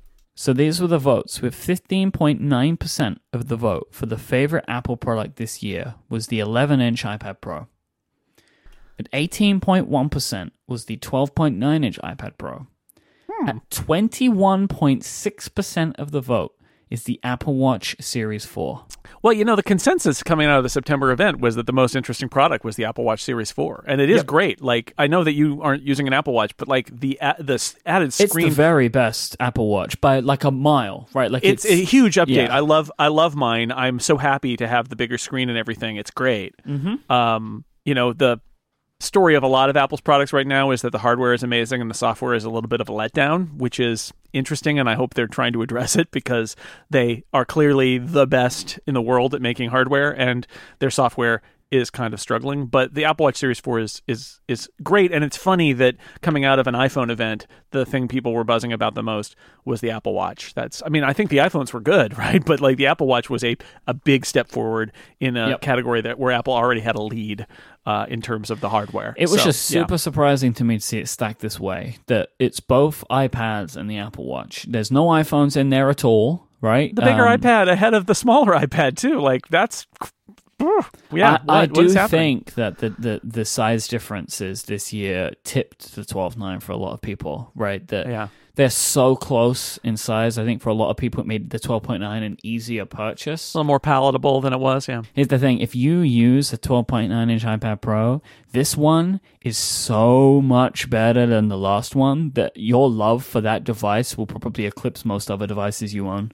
Uh, am I maybe showing my hand a little bit for my vote? Uh, could be. but uh, but I, I am genuinely I was like I was really surprised to see the Apple Watch uh, up there. Like again, I think what it is, and the reason I was surprised is because I would probably say that like more people own iPads than they do Apple Watches, uh, and more people definitely own iPhones than they do Apple Watches, right? So like I wasn't necessarily thinking there would be enough people to put it there, but what I think it is is the people that own the Series 4 Apple Watch, they absolutely love it, right? Like so while the maybe the overall numbers aren't there of people that own those products, you you know, I would say that most people that probably bought a new iPhone to go along with their new Apple Watch or vice versa, they probably love their Apple Watch more than they love the new iPhone because the new iPhones are great, but there kind of really isn't anything amazing to them, right? Like the, the camera's incredible, but like the camera's Yeah. always incredible, you know, like it's an improved 10. The 10 was the big jump, and Yep. this is, I mean, the 10R is a different kind of product, but still, they're all in the 10 family, and they're all sort of like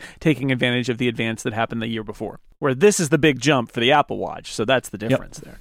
The Apple Watch Series Four tops the uh, the Upgradians vote, but uh, I've got to give it. So here's the thing: I've got to give it to, to the iPad Pro, but I'm going to give it to the 12.9. Yep. Um, I absolutely adore it. It is so good So good. in every way. I love it. I love it so much. Um, it's the best iPad Apple's ever made, obviously.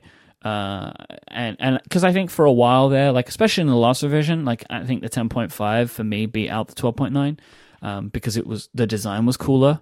Um, you know, but the, with the 12.9, it is smaller in the ways that it matters. It's the size, you know, it is lighter. It is a better looking device. That whole the whole package of the 12.9 unbeatable now. Like that is an incredible, incredible thing. Would I still recommend the iPad Pro 11 inch to most people? Maybe, maybe I would. I, I, I think that it is more questioned now than it was before. Um, but the the 12.9 is easily my favorite. I, am with you there. This is going to be an acclamation from you and me that it's the iPad. When we agree, nothing can stop us. Yeah. um, the iPad Pro 12.9. Yeah, I, I, um, I think I talked about this on the show, maybe even right after the event. But like that, um, I've been thinking as a 12.9 user. So the one that I bought was the first generation, um, and so I've been using that a lot and the, the second generation 12.9 had some nice updates but i've been anticipating this one but i've been thinking going into it like you know my wife uses the smaller ipad. It's nice. Um, it's so much lighter. I really was thinking this new one i'm going to have to see especially with the bigger screen and all of that on the on the smaller model which turns out is the 11 uh, i might go to the smaller ipad. And then i held the shrunken down 12.9 where they mm-hmm. did the opposite of what they did the 11 where they expanded the 11 screen. But the 12.9 they kept the screen and just shrunk everything around it both the right decisions and it makes that 12.9 which is still big and it's still much bigger and heavier than the 11 but they're closer. And you know it is uh, as somebody who's been carrying the original 12.9 for a long time it is so much nicer that it is thinner and lighter. And the accessories are thinner and lighter because of that too because so much like the smart keyboard on the old 12.9 so much of its bulk and just kind of unpleasantness was the fact that it had to cover that whole huge surface area of the whole front glass of the screen and there's a lot less surface area on this thing plus it's thinner so in the end i you know, I was really open. This is one of those things where, it's, of course, the 12.9 guy just got another 12.9. Like, I really expected to go to the 11. And then I held the new 12.9. I was like, oh, like, I, I don't need to compromise in order to get the smaller thing now because this is going to be still the huge screen, but also uh, that much nicer. So, yeah, it's it, they're both great, but uh, the 12.9 is my choice too. This is the first time that an iPad of any type has won an upgradie. Well, it was it was the right time. Let's say in this category. So one most life changing hardware in 2015, but it, it's never won the uh, the the best Apple product, the favorite Apple product category. Yeah, amazing. And yeah, I agree. This is the right time for it to win that. So we now move into the favorite non Apple product. There's some surprising ones in here from the upgradians. 2.6% of the vote um, is the Amazon Echo Dot third generation. At 3.1% of the vote is the Google Home Hub I huh. cannot fathom that, to be honest, uh, because it came out in October. I can't imagine how many people have actually bought it, and I do not like that product. I think it is a cool idea, you know, like in the Echo Show is cool. Like I actually just spent uh, Christmas at my uncle's, and he has an Echo Show, and we're mm-hmm. probably going to get one. It, it, tipped me over the edge. I thought we wanted one, but now I definitely know that we want one. But the Google Home Hub, I actually find the the hardware to be not very attractive at all. It's a white screen, which you can't change. You can change the color of the base, but I think the screen is always white. It has a huge bezel on it, which is super noticeable. I just find it very interesting that that, that it got the uh, and it, the screen's way too small. It's like a seven inch screen or something. But yeah, it, it picks up the second in the upgradians vote, and at top is the Google Pixel 3 with 7.4% of the vote. That is not surprising to me um, because I figure if if you don't use an iPhone and you listen to this show, you're probably using the best Android phone or the like, you know, the, or the most stock Android phone, and the Google Pixel 3 is it. And as somebody who owns one, I own the regular size. Um, mm-hmm. It's a wonderful device. I think it looks great.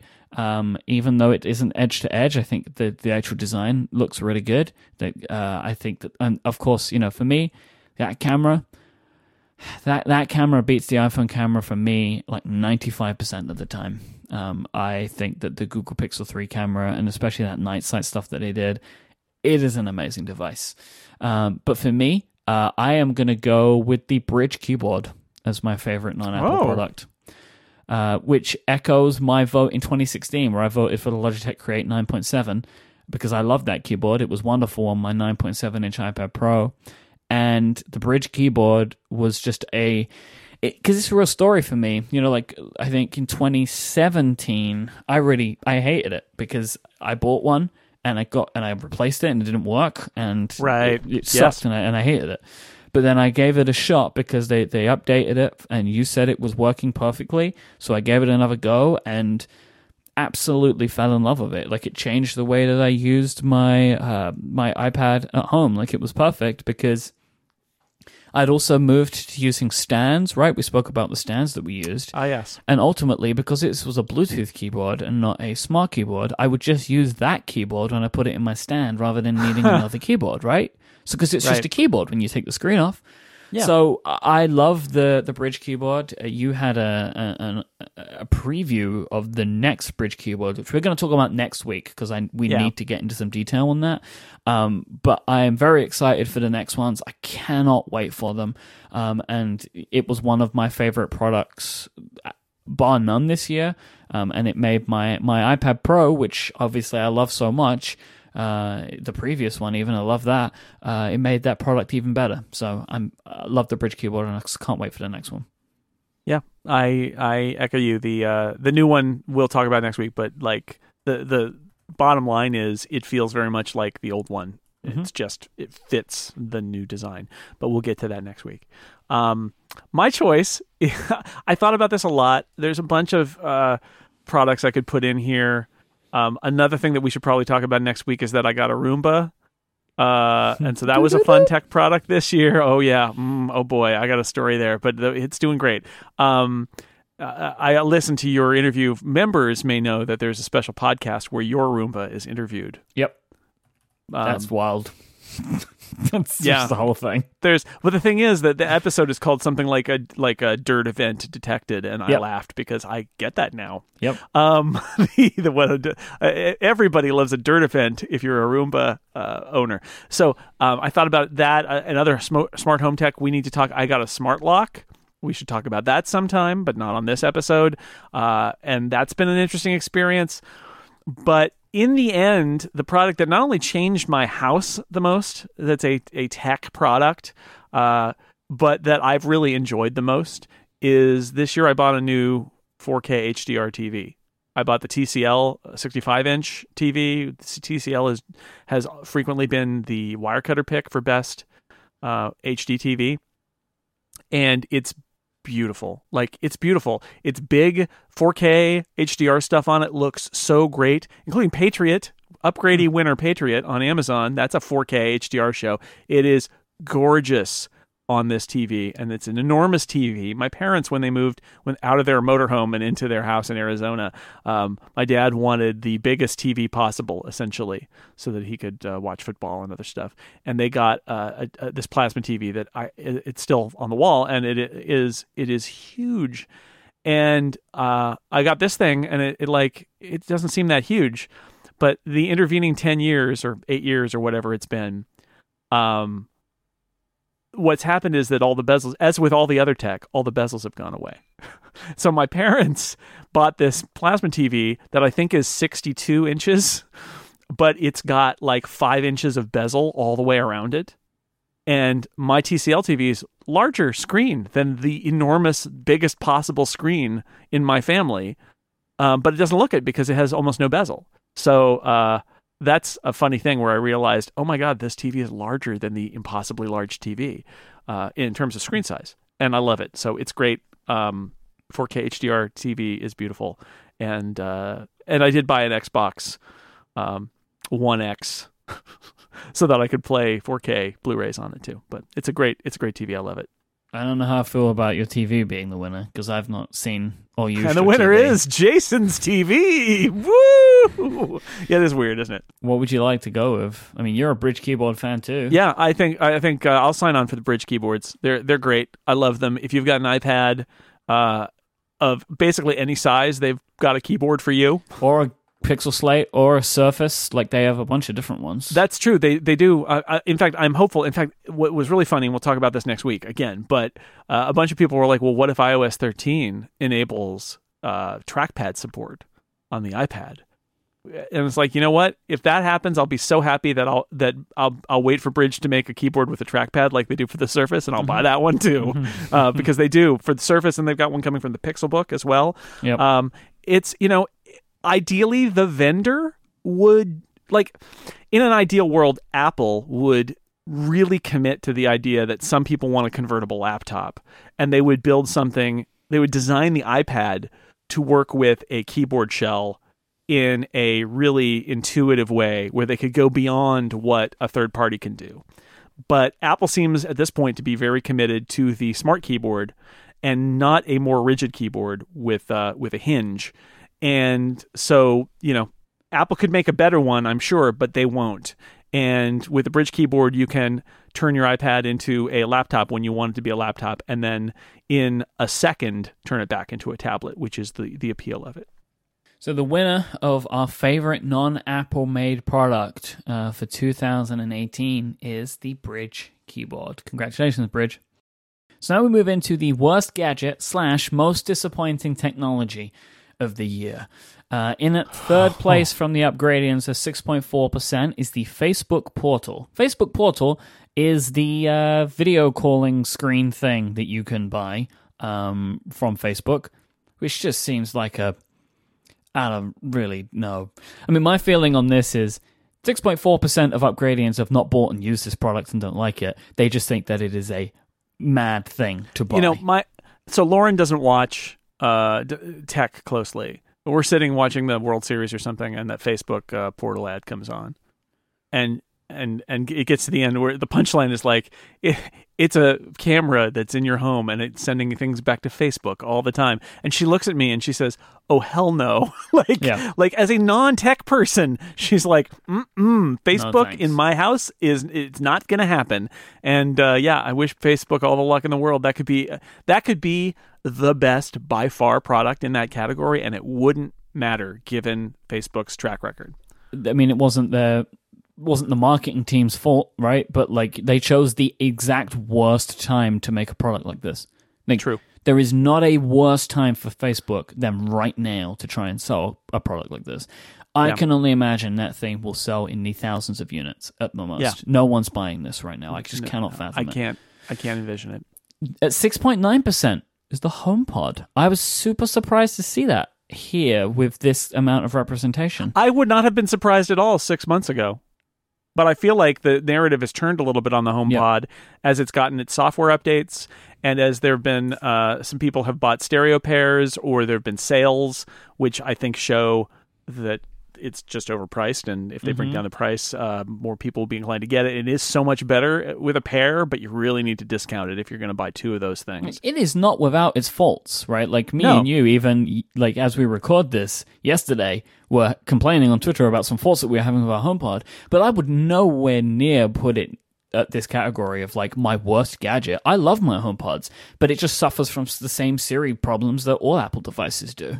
Yeah, yeah. I mean, I'm frustrated by. I feel like Apple has some very specific Siri problems that are exacerbated by the HomePod, and one of them uh, is like I think personalization and prioritization are something that's broken. We can probably talk about this on another show too. But when you ask for a playlist and it's the exact name of a playlist in that you made and it instead gives you a random playlist that you've never seen that has a similar name but you said the exact name so it's like it got the name and then it didn't pick the playlist that's like and that's like a weighting problem and it just seems like it's not weighting properly it's not uh, you know prioritizing personal stuff over stuff that's out there i heard from a lot of people who say things like uh, you know, you name an album in your library and it gets something similar that's from Apple Music. It's like, why would you not weight the stuff in my library dramatically more?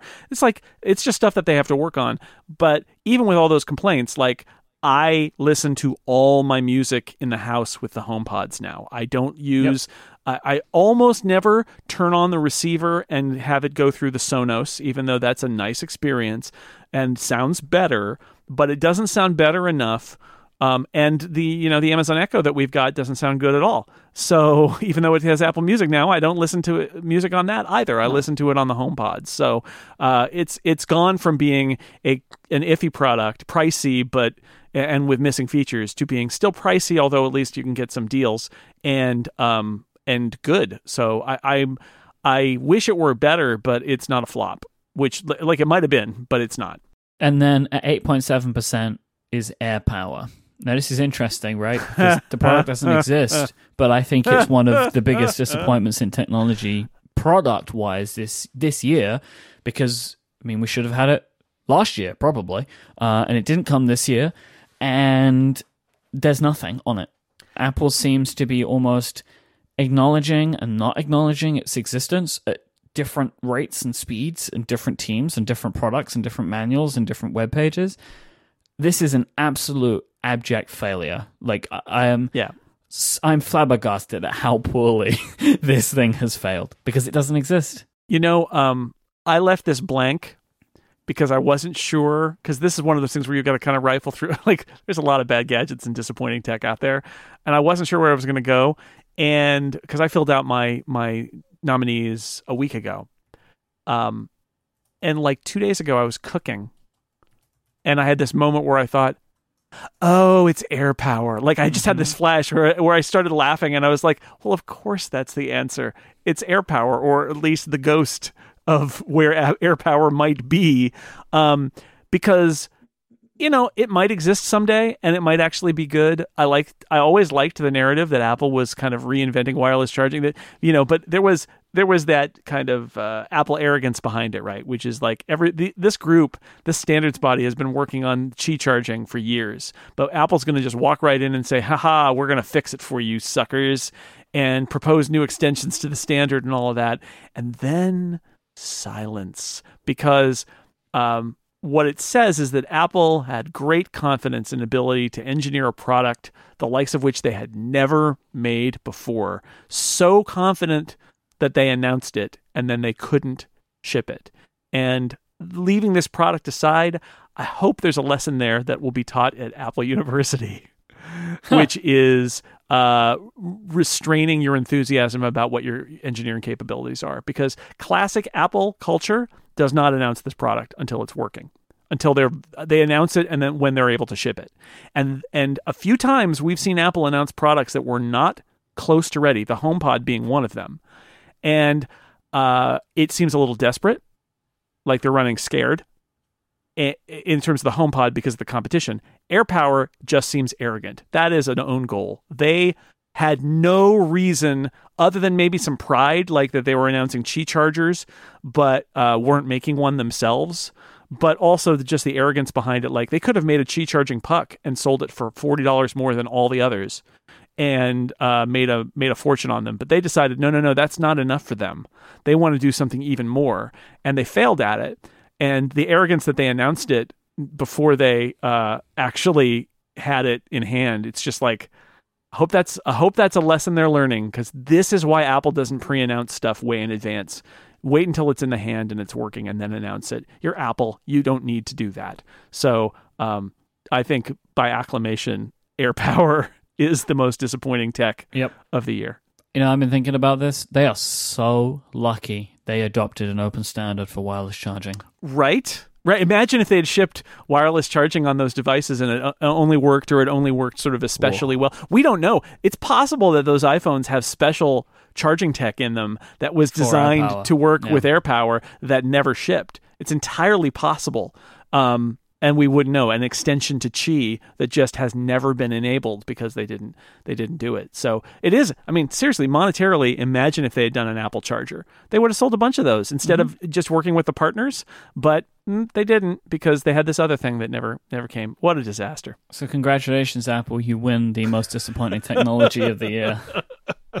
so, we're going to move into our favorite tech story for 2018. The Upgradians voted at 4.1% of the vote was the Tesla Roadster that was launched into space with SpaceX. Oh, that's a good one. That's a good one. At 4.5%, I grouped together the various privacy scandals of Facebook. Um, and I understand when people say this is a favorite story, it's not necessarily something they're super happy about, but like the Facebook's year has been fascinating to watch unfold. Um, so, you know, like they have had just disaster after disaster for the entire year. But at 13.1% is Bloomberg's big hack story, which was their thing in saying that, that all of the technology companies that you know and love were using chips from a company called Supermicro, which were being hacked and spied on uh, by the Chinese government. A story that, for all intents and purposes, seems to be completely wrong, but Bloomberg is standing behind. And then I guess all of the resulting drama that came from that story. I think this is a this is a very good pick uh, for one of, if not the most interesting technology story of the year. But of course, uh, we have our own picks. Um, I am going to pick, this is probably at the surprise of nobody, a theme of the continued convergence of technology companies and streaming media. Mm. It's one of my very favorite things of the year. It's why we created the upstream segment because even as somebody that does not consume as much media as, as you do, I just like watching the business moves of it all. Like, I think that we're going into like a new age of media at this yeah. point, and and it is the technology companies that we were already talking about that are going to own it except for Disney. And it's obviously going to keep growing because mm-hmm. um, in the next five years, a ghost has said that Upstream will be its own podcast. Exactly, so. everybody knows that. And and yeah. I and I was saying about this. So I picked like a theme. You picked a theme last year, and I wanted to yeah. mention this. So in 2017, you picked, and it was the the winner. We gave it the winner as the overreaching smartphone, and you specifically called out the Red Hydrogen One, which was seemed like vaporware at the time, and the Essential Phone. Funny thing is that both of those phones came out, right? They they were out now. The Red Hydrogen phone, the Red Hydrogen One, was panned even by people like MKBHD who should have loved it, right? Because he uh-huh. loves red. He didn't like the phone. And as of like the last couple of days, the essential phone is no longer being sold. So you were yes. 100% right about those phones overreaching. Yeah, that was a good one. That it was, was a good one. That and was, it's funny because yeah. there have been there have been like other phones like the, in this kind of ilk this year that have worked, but they've been like the gaming smartphones. I have no idea if you're even familiar with these, but they weren't overreaching, but they were different and they were focused. So like right. um, Razer and Asus both released gaming smartphones, mm-hmm. and they seem to have been reviewed really highly, and people like them. But it's because they're focused. You know, the the Red Hydrogen One and the Essential Phone they were overreaching, as you rightly put. So that's so mine is uh, the continued convergence of tech and streaming media. Well, for for a second, I thought your your favorite tech story was one I picked overreaching smartphone, and that would create a recursive award. We're loop. not doing that. Not here. No more. None of that here. Thank you. Uh, my choice, and I really struggled with this. I, I think I've decided uh, to go with the fact that Apple put all of its marketing mm-hmm. images mm-hmm. of its iPhones on its website yep. publicly available in advance so that Guilherme Rambo uh, and Steve Troughton Smith could spelunk and find all of the iPhone images and spoil all of the iPhone stuff a couple of days before the event. This came very close in the Upgradians voting. It was in number four. So it is a story about being completely baffled about Apple's inability to stage their content.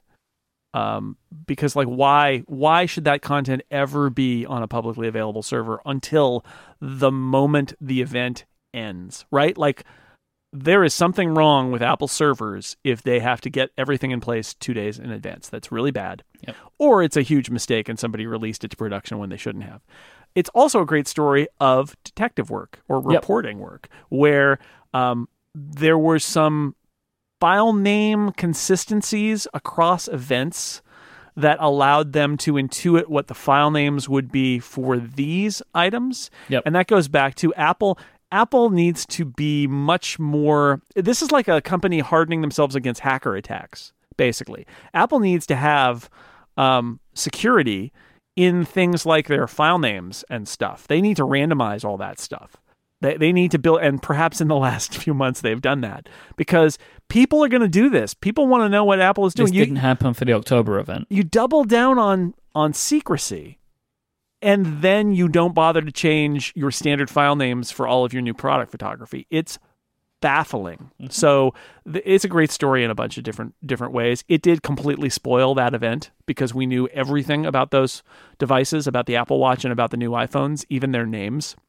Um, which was kind of a bummer because they had done a pretty good job with at least parts of this to be mysterious, and then it was all just kind of blown. But I'm also fascinated as a tech story by just what a bad job Yeah. Apple did. I mean, I will say, as somebody who needs to come up with topics for shows about these products in the weeks leading up to the events, I was happy that it happened because it Sure. gave us something to talk about. Um, I, I I really love this story because again, it's like the enterprising individual, right? Like, because Yeme, he knew this, right? He knew this before. He knew to look for it, right? Yeah, he held he held on to And that fact that he had it. noticed Yeah. he noticed the file names were consistent and that if you could guess or notice this particular blob of text, you could use that as the key to unlock all of these other file names and then he sat on it and the iPhone event he deployed it and he got it all. Amazing. I want to give this as the story. Uh, Okay. favorite tech story of the year. All right. It's really, very, I mean, the more we talk Bad about it, the more I, I really really like about it. Like Apple spoils the iPhone with bad URLs. Tut, It's tut, tut. amazing. Very very. It's a great story. It is a great story, and we're probably we're going to come back to the Bloomberg uh, thing actually right now as we talk Yeah, about so- our favorite tech screw up of the year. Yeah. So shout out to I guess we should shout out to 9 to 5 Mac cuz that's where that stuff got posted and, and posted and good job. Yeah, excellent. Like that was You spoiled you spoiled all of us, but good job. yeah, but this is what we expect from that. You know, we've always expected from nine to five that there's going to be some kind of spoiling. It is one of the interesting changes because it's they kind of went from what Mark Gurman has, which is the best sources, right, to now they make their own news, and I kind of like that because now they they dig through stuff and they find stuff. And that that's kind of been because you look at the HomePod leak the year before, which came as a runner up in this category in that category, favorite tech story. That was nine to five as well, and they they published a lot of that sort of stuff. So they're really great with that. So favorite tech screw up. Um, we have from the Upgradians at thirteen point seven percent. Bloomberg's big hack story. Uh, Air Power at 16.5%. and at 27.7% of the vote is Facebook and its various privacy scandals. Um, I wanted to kind of throw in here, it's like a. Because it's like the Facebook stuff, like, I don't even. It's so bad and it's so big that I, I don't even know how to talk about it. But I will I will mention kind of I think my pick here would be would be Bloomberg and the Supermicro stuff because I don't even understand what led to that. Um, you know, like it's that they had sources which they seemed to trust, but spoke to the companies, and the companies denied it, but they published anyway, and continue to double down on it even after more and more people are kind of debunking the story in various ways. But they have stuck by it. Uh, it is fascinating to me to see Business Week destroy its credibility with at least these companies that they report on. And and I and I think the ramifications for this will probably be like the ramifications that Gizmodo had when it published the iPhone story. You know, like no one from Business Week is getting invited to the next Apple events, and I hope for Bloomberg's sake that that they don't feel a rub from that. Yeah, it's a weird story. It is. Uh, I I felt strongly it wasn't my favorite tech story, but as a even the story around the story. But it, is it a screw up? That's the one question. Is it? It seems like there's something screw something screwy is going on here, right? But whose screw up is it? Is still a little bit of an open question. It, it feels to me like it, it probably is a game of telephone, as I've detailed before, that led to people being confident in stuff that they they said was true and told Business Week was true. That turned out that they didn't actually know the truth. Um, it it is because it seems unlikely that all these companies would and the U.S. government would say this didn't happen, and that uh, they would just be so blatant to completely deny everything. Is it possible that it's all a conspiracy and they're lying about it?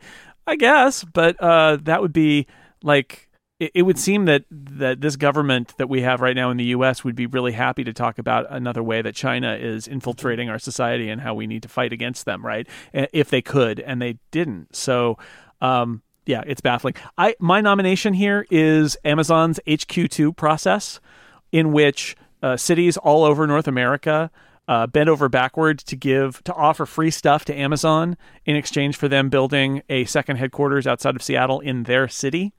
And Amazon for orchestrating the whole thing as a reality show to get everybody to give them free stuff, in contrast to like Apple, which just announced that they were building a big facility in Austin, Texas, and did not do a reality show to get there. Um, that I already didn't like this story, but the thing that pushes it over into screw up is that in the end, what happened? Amazon picked two cities. They were essentially New York and Washington, D.C., so not small cities that could have gotten a boost from a second headquarters at all, but just uh, added people in two large cities. They also threw in a thing in Nashville, I want to say, where they're going to build a, a, a, hub for logistics and stuff, um, and distribution. And so what we ended up getting was Amazon played a bunch of cities, got a bunch of offers of of free stuff from city governments, and then didn't even do what it said it was going to do, and didn't really build a second headquarters. They and built... New York really doesn't want it. The residents of New York are very very unhappy. New York's not thrilled. This is a place where places that already have high that are high cost of living and high uh, paying jobs are there are going to get some more of them. Um, which you know as opposed to going to a city that could really use Amazon as a hub and would roll out the red carpet and would give them stuff because they want to have that extra shot in the arm. So this thing that was hyped kind of unpleasantly and led to all of these cities having their plans of what they were going to give to Amazon. In the end, Amazon didn't even do it. They just they they they they chickened out and they ended up just kind of putting some people in New York and, and DC. Like what a story. What a what a screw up on all fronts on the fronts of the governments and on amazon. Like how stupid was this whole thing? What a waste of everybody's time. This should be the favorite our favorite tech screw up of the year but it's got to be facebook right? Like who's had a worse year than facebook? I i think uh yeah i mean really uh, the bloomberg thing is pretty good but yeah i think it's got to be facebook. I think i think having done with stephen done um both subnet and download this year where mm-hmm. we're looking at all the headlines like the key here is that there is not one facebook issue the, the, the key is that there are endless Facebook issues, and some of them are more serious than others. And we've reached the point now where small things that Facebook does are blown up because everybody is ready for the next thing that Facebook well, does. I mean, but also like huge stuff is not really getting covered because it's like you know, like at least widely, like the Cambridge Analytica thing was huge. But then yeah. there's been massive breaches after that, but they're just not getting the attention anymore because it's like, well, we've already been through this. Like, yeah, the um, and and the um response that Facebook has is amazing. They always have a you know facts about this blog post that they do where they try to spin it their way. Um, Mark Zuckerberg basically um has he, you know he can't be removed because he made the company and he set it up in a certain way, they're uh, the people who are in positions of authority over this are um, incredibly arrogant. Uh, you know, they, they they just aren't not convinced that they're wrong. Yep. They're, they're ignoring requests for gov- from governments. Like their business model is yep. built on this, and and it's and that's just how it is. And they mm-hmm. built this whole company based on these core ideas, but their lack of you know good security and practices, and their their ability to uh, shade the truth when they can, bend the truth to to uh, mislead people. We also know that they hired all sorts of like opposition research groups. So there's just like Facebook is a garbage fire. It is. It's impossible to keep up with, and it's th- yes, they are the biggest screw up in technology this year, without a shadow of a doubt. Let's talk about something a bit happier. Our most life changing hardware of the year. Uh, the Upgradians voted with the 2018 iPad Pro at 8.8%. So this is both models. Um, the 10.7% goes to the AirPods. People still love those AirPods. And it's back again 20% Apple Watch. Wow. There's a lot of lives being changed out there, Myke. And most definitely, especially by Apple Watches. People love their Apple Watches. Yeah, about that. Now, I want you to tell me yours because I am astounded by it. I'll just go back again to a couple of weeks ago where I talked about it. I feel like the Apple Pencil 2 is the most life changing hardware for me because it has changed how I edit podcasts. I'm, I cannot believe this. I'm using, because I'm using Ferrite and the Apple mm-hmm. Pencil and editing my podcast in the warmth of my house instead of the cooler uh, climate of my garage, which means that I'm around like my pets and my family, and I'm more visible, and I'm not behind a closed door on Saturday mornings editing the incomparable, and uh, that's a life change. Uh, that is enabled by that. Now, yeah, could I use a laptop out there? Well, I could, but I, I didn't. Like, if I was going to use Logic on my uh, MacBook Air, I just would use Logic on my iMac Pro. But um, I don't do that now. So I'm going to throw that out there. I think the pen, Apple Pencil, good product, good update, and uh, I have started to use it, and it's changed my workflows. So that's why I mentioned it. I wanted to pick something completely different. Um, we got an espresso machine this year that I love. Uh, it is hardware. It's kind of technological in some ways, I guess. Um, it is the Barista Express, which is made by Breville, but in the UK is branded as Sage.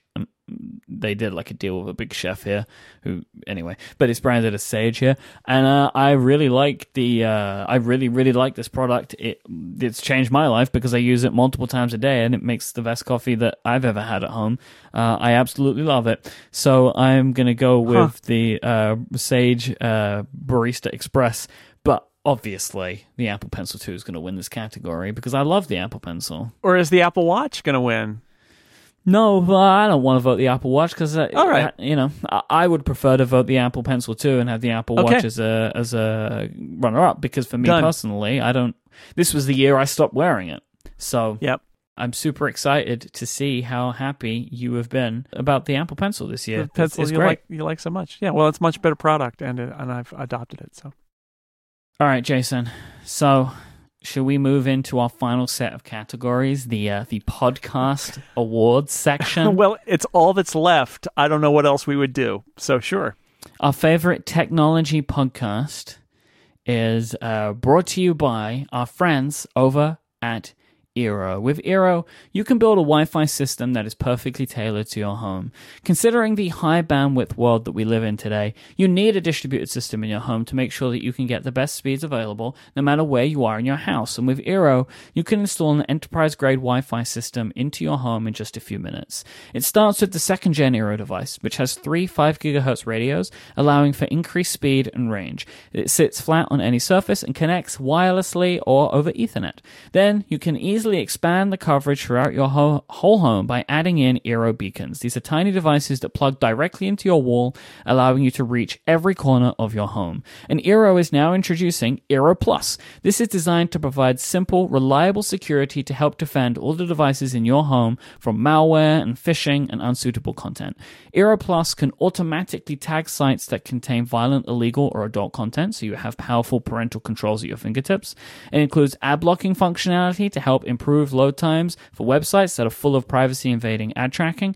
And it's also possible to have Eero Plus check the sites that you visit against a database of millions of unknown threats to prevent you from visiting anything malicious. These are all options available to you with Eero Plus, and it even includes subscriptions for Encrypt.me for VPN protection, 1Password for password management, and Malwarebytes for antivirus solutions. Jason, I know that you love your Eeros. Uh, I would love to know something about how much you do love them. Yeah, yeah. Well, I do have, as I mentioned earlier, an increasing number of smart devices, and one of the challenges was my original Wi-Fi network reached, you know, a couple of rooms, and if we were lucky, the backyard. And the smart devices go even more on the periphery. I've got a, uh, you know, a webcam in the front, and I've got the lock on the front door, and all this stuff.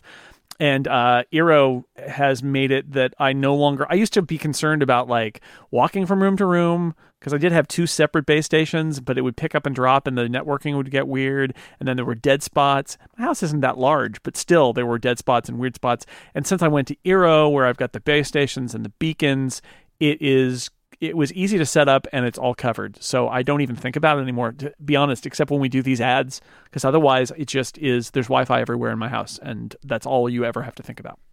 You need never think about Wi-Fi again with Eero. You can get $100 off the Eero base unit and two beacons package and one year of Eero Plus just by going to eero.com slash ahoy. That's E-E-R-O dot com slash ahoy and check out the, and you, uh, check out and use the promo code ahoy. That is eero.com eero.com slash ahoy and the code ahoy to get $100 off the Eero base unit, two beacons package, and that awesome one year of Eero Plus. So you get all those awesome features that I think is really, really cool. Our thanks to Eero for their support of this show and Relay FM. So we're rounding out the 2018 Upgradies by talking about some of the best podcasts in our industry and the industry at large. And we start with our favorite tech podcast, which includes the Lifetime Achievement Award winner of the Accidental Tech Podcast. ATP won three years in a row for the first three years. So we decided to create the Lifetime Achievement Award. Yes, just to get them out of the category. Get out, get out. ATP is my favorite technology podcast. It's the one that I always listen to every week. I love it. And so I would just keep voting it for it forever, even to the point that I actually don't have a nomination in this category because ATP is the one that I would always want to vote for. So I haven't Now, voted. Mi- Myke, I, I feel that the Upgradians have done it again with their selections. So in at uh, kind of third place uh, is Cortex with 7.9%. Thank you very much, Upgradians. Uh, the Talk Show is at 13.7%. Now, here's the thing. Upgrade got 14.5%. But I have a thing about this. I think most people know that we're never going to award Upgrade as the show, which is why obviously every Upgradian doesn't vote for Upgrade. Uh, but thank you to the 14.5% of you that voted for Upgrade anyway. I am genuinely flattered that 21.4% of the Upgradians voted for Connected um, as their favorite tech podcast. Thank you, Upgradians, for doing that. Yeah. I love how Upgrade never wins the poll for They know we're never going to give it you're to right, ourselves, You're right. right? There's a, there's a reason, but I, I, I really like that that Mm-hmm. uh, we come in second. That makes me laugh every time. It's like yeah, so close. We just didn't make it. Always a bridesmaid, never a bride. Um, I'm with the Upgradians. I really love Connected. You know, I listened to the prompt back Oh in the God. day. Am I about to win my first Upgradie? Yeah, yeah, I think you are because I, I, I think connected. I'm going to highlight. So connected. The thing about it is, it's the relationship between you three guys, but also as the show artwork shows, right? It's also your different perspectives. You got Stephen in Tennessee, you're in London, Federico's in Rome, and so you have very different perspectives um, that come out in hilarious ways. I mean, we, you and I, got a flavor of that in the Christmas special where we explained. The premise of the Christmas Carol, and Federico was like, "I don't know what that is." And Yep. we're like, "What?" Yeah, like yeah. Federico being young and Italian, uh, those two traits, I think, more than anything else, he has just these voids where we assume there's like this historical knowledge that's just he doesn't have that. Instead, he's got this whole other catalog of things that he knows that are are surprising to us, and it's delightful. Um, plus, he is, you know, he, yeah, he's a he's a quirky, funny guy, and that comes through. And then you guys all have your like, uh, it's a it's a good relationship. The highlight of this year, by the way, was uh, the weird fish episode where Federico had to name a bunch of new Yeah. emoji and try to guess what they were. That was our best episode. Uh, that was a pretty incredible episode. So, and also, I will say this is the year that Connected's show art got shown on stage at an Apple keynote. So, for Yeah. these reasons, I bestow upon you, you. Myke Hurley, and Stephen Hackett, and Federico Viticci, the favorite tech podcast. It's not from you to yourself, it's from us, the Upgradians and me, to you guys. Congratulations. I genuinely am honored. Like, this is a great honor to me. I've always wanted to win an award for one of my shows, and now I've done it. And I consider, obviously, the Upgradies to be the most prestigious, The most prestigious of all podcasting awards. Yes, absolutely. I am absolutely honored. It's, it's a little like wearing a T-shirt that says "My mom says I'm awesome." You can now ha- w- put on your uh, on your site that you you your own podcast gave you an award. Yeah. I'm genuinely uh, like, thank you. I genuinely think that means so much to me that that, that you would nominate the show. And I didn't know what the listener results were going to be. I just I just thought about it. I can't pick ATP, right? It's barred, and I thought you know I've really enjoyed listening to Connected this year. my, my heart was warmed when I when I got to the to the voting and saw that like th- that that just that just felt really really good. So and I know that um, Federico and, and, and Stephen are going to be they're going to be really excited too to find this out. So thank you so much uh, for that. That means an awful lot. But Apple next year upgrade yeah, come on. show art. Let's put upgrade up there next time. Use it. You can you can you can help us out. We'll, we'll let you use it. Don't worry. You can take this as our as our acceptance for you to do it. So we now move into our favorite non-tech podcast with our second lifetime achievement award winner, which is the Flophouse, which also won the first three years in this category, It's still my favorite. so cannot be voted for anymore. now I would like to go straight to the Upgradians votes with 3.2 percent is last year's winner, The Adventure Zone. 9.2% is frequent runner up, Hello Internet, and 23.2% of the vote goes to Do By Friday, which was 2016 uh, winner of News- the newcomer. podcast newcomer. Yeah. And so Do By Friday is the uh, that's a, is a good good range there, twenty three point two percent from the Upgradians. I absolutely love Do By Friday. Like Do By Friday gets a big thumbs up for me. Uh, but I wanted to talk about a show that I absolutely love, which I would have wanted to put in. It was a newcomer to me this year, but it started in kind of I think it was October or November 2017. It's called Wonderful. Uh, Wonderful is hosted by uh, Griffin and uh, Rachel McElroy, um, their husband and wife, and they used to do a show about The Bachelor, and then they ended up hating The Bachelor. So they turned their show, uh, Rose Buddies, into a show called Wonderful. And the premise is very simple. Uh, they both bring to the show two things that they think are wonderful. I love, I am very much into shows now that bring joy to me. That is a thing that, like, in 2018, uh, I find just to be a, a nice thing to have things that bring joy to me. And Wonderful is just pure joy. Um, and, and I absolutely love this show. It is, you know, for the reasons that I also love Top Four, um, it is really nice to, to hear a, a couple who clearly enjoy each other very much and hear their chemistry wrapped around something that's also super fun and wonderful is that. Like, it is just bliss. I love that show so much. couples podcasting is a thing for Yep. sure. Uh, my choice is a uh, podcast about one of our nominees for the TV award, which is The Good Place. The Good Place, the podcast, is hosted by Mark Evan Jackson, who plays Shawn on the show, uh, a recurring character. He does a great job hosting it. Um, he gets access to. Uh, you know actors but also crew and you know writers producers directors uh, casting people uh, there's so many different things uh, art Yep. direction um, and and so one as a, as a person who makes independent media themed podcasts um, one of the things I like about what we do is we are not in the PR business for them. Like we, you know, the after the Walking Dead show is going to say, wasn't that a great episode every time? The after the Star Trek, all those after shows are official and they're going to be like, wasn't it great? Let's talk to the cast. Whereas on uh, an independent podcast, you can be like, yeah, that this didn't work. It was bad. Um, and you just, that's not allowed. That's, I don't like this performance. I didn't think this was well written. Don't, you can't, you can't say it. So I like, I like those kinds of podcasts and I don't really like the official podcasts e- except for the access that they that they grant. The great thing about the Good Place the podcast is yes, they're not going to slag off the show, but it's not really what the show's about. It, it, first off, I love the show, so they don't need to slag it off. It's great. What I what I uh, love about the podcast though is that they let you go in detail about how they make the show, and that Mark Evan Jackson is actually very interested in how they make the show. Where'd this you know where'd this story idea come from? What was the plan to take the story in this direction? Um, you know what was the direction for the actor? Where did they shoot this? How did they make this work with the special effects?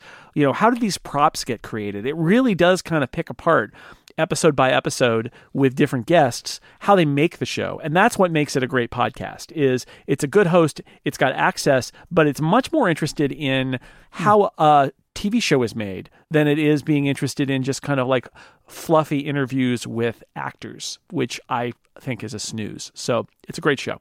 Does sound very interesting. You should listen after you've seen Yeah, of course. I imagine it's rife with spoilers. they the first two seasons are covered as a rewatch basically so you have to have seen the first two seasons season three they're doing episode by episode without spoilers for the future because they're releasing them on the episode but uh, this came out this year and they went through the first you know whatever 25 episodes or something um it, wi- i- in the mind too you have seen the first two seasons and so uh, i when you get there i recommend trying this podcast out because it's really good This is uh, is this going to be a tricky one? What are we going to go with here? uh, you know people don't know but you you had Do By Friday with a slash with wonderful Yeah. And I, I feel like the Upgradians also spoke pretty clearly here. We know the people who do by Friday, but that is a, and we've been on it, you and I, Yep. and Federico and Stephen. Um, it's a really uh, wacky podcast, but uh, you know it is uh, good people um, using Great this premise. medium to do some very, um, yeah, they're they're exploiting the medium of podcasting in lots of interesting ways Yep. and uh, and since you had it as your kind of runner up, and it was the clear choice of the Upgradians, and it's a previous winner for newcomer, I say do by Friday. congratulations, Do By Friday. Well deserved. Uh, love that show. It's it's again, it's like a show I will I will never miss every week. Uh, I I really really do love it. It's fantastic. So very happy for it to be our favorite non tech podcast for 2018. So move into our final award of the evening: favorite podcast newcomer. So the Upgradians voted with 6.6 percent newcomer to Relay FM, Automators, a show all about automating your uh, devices, your your computing devices, and it's hosted by Rosemary Orchard and David Sparks. Um, at seven point eight percent is Supercomputer, hosted by uh, Upgradie award-winning uh, host of Do By Friday, Alex Cox, and uh, Matt Cassinelli, who used to work at Workflow and Shortcuts uh, team, I think in the Shortcuts team at Apple. Um, yep. And they talk about make like basically all the stuff that you would assume. Again, stuff about automation, but just about using technology devices uh, to do the things that you want them to do. And tied at seven point eight percent, which was baffling to me. They got the exact same amount of votes. Uh, is the show that I do called Playing for Fun, uh, Relay FM, which I again um, abs- I was really surprised to see playing for fun here, and um, I thank everybody for that. Uh, talking about like the joy, like wanting to that I love wonderful because it, it just brings me joy. Uh, that is what I and what me and Tiff tried to do with playing for fun. Like we just mm-hmm. talk about good stuff. Our streams are fun. We do like Twitch streaming. We just want to put nice stuff into the world, and so th- I, I I genuinely really appreciate um, the the vote for playing for fun there from from the Upgradians. So thank you for that. Um, Jason, what is your uh, newcomer show? Uh, it's I'm just going to say see above. Uh, the Good okay. Place, the podcast, was mm-hmm. new this year. I loved it. It was my uh, number one new podcast this year. There, there are some other ones out there that are good, but this is the one that was the best for me. Um, my vote is uh, for a show that my co-host Tiff on Playing for Fun uh, does on the Incomparable with ah. uh, Clockwise host uh, Micah Sargent, which is Somehow I Manage, which is a rewatch show of The Office. Um, I love The Office. This show has got me to rewatch The Office again. And I really like hearing two absolute Office nerds, like they are super fans, talk about this show. Um, again, it is a show that brings me joy because it is talking about the fun stuff in my one of my favorite TV shows of all time. And I think that they've done some really fun things. Like they have super hilarious intros a lot of the time where they like recreate something from the show, which with their uh, amazing acting, which I really enjoy. Um, and I love that they give Dundee awards out at the end of every episode. And something that I value greatly in this in this podcast is that they they do not spoil anything in for for the future. Like I can tell that I mean they spoke about this, but I can tell the great the great lengths that they go to so that if you are watching The Office for the first time, they don't spoil stuff that happens in later hmm. seasons, mm. which I think is super valuable for a show like this. So my uh, my vote for my favorite podcast newcomer uh, is somehow I manage. Well, that's very nice. As uh, somebody who's uh, who does the incomparable network, that's uh, mm-hmm. that's great. So my my um, if my daughter were voting, she would vote for somehow I, I manage because Jamie doesn't. Um, the Office is her favorite TV show. She really wants to be on somehow I manage. I think she's angling for a guest slot at some point. Um, and uh, and that's amazing because she does not want to be on podcasts. Uh, we have to drag her on, and uh, and she listens to somehow I manage. She listens to it regularly and loves it because they they love that show as much as she does, which is pretty cool. I by the way, Jamie this year for Christmas, one of the things I got her was a Dundee Award. Oh, very good! An actual Dundee Award statue for fine fine work. yeah, she loved it. So, uh, where are we going to put our vote for this one? Um, I I look, I listed it twice. I want the Good Place, the podcast, to win. Hmm. I mean, you gave me an award, so yeah, sure. All right, that's how it works. I feel bad for Tiff though. She she's got t- two nominations she's in the right same category. On, right on the doorstep, but not quite there yet. So that's it. That is our upgradies. So don't forget, you can go to upgradies.com where you will find all of these, uh, all of the lists of all of the winners and the runners up um, for this year and all previous years. Uh, from 2014 through to 2018. This was the fifth annual Upgradie Awards. You can find more. Uh, you can find links to every nomination, so not just the runners up. If you want to find out more, maybe about the books that Jason listed or some of the video games, all of the nominations um, will be in our show notes, which you can find in your podcast app of choice or at relay.fm slash upgrade slash 226.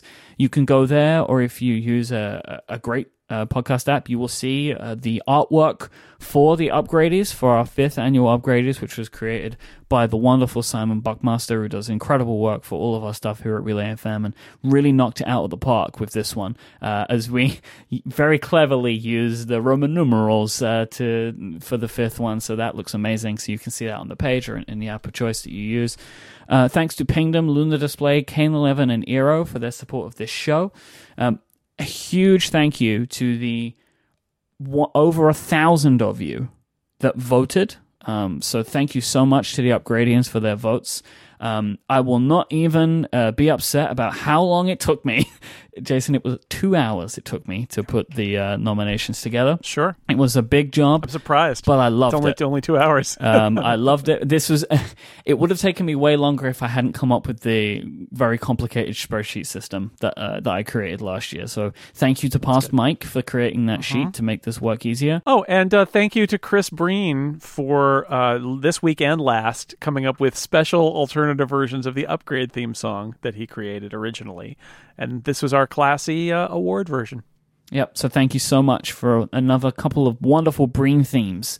Uh, they are we I enjoy them greatly. Uh, we have we have really put Breen, uh, Chris Breen to work this year. Um, I think We this is the third version Yes. of the song that we've had commissioned this year. But you can Four, expect four, four, Four? Uh, upgradies, uh, Christmas, draft, and summer of fun. Summer of Fun too. That was one I was forgetting. Yes, so that's four, and so you can expect to hear those songs played for for the many many more years.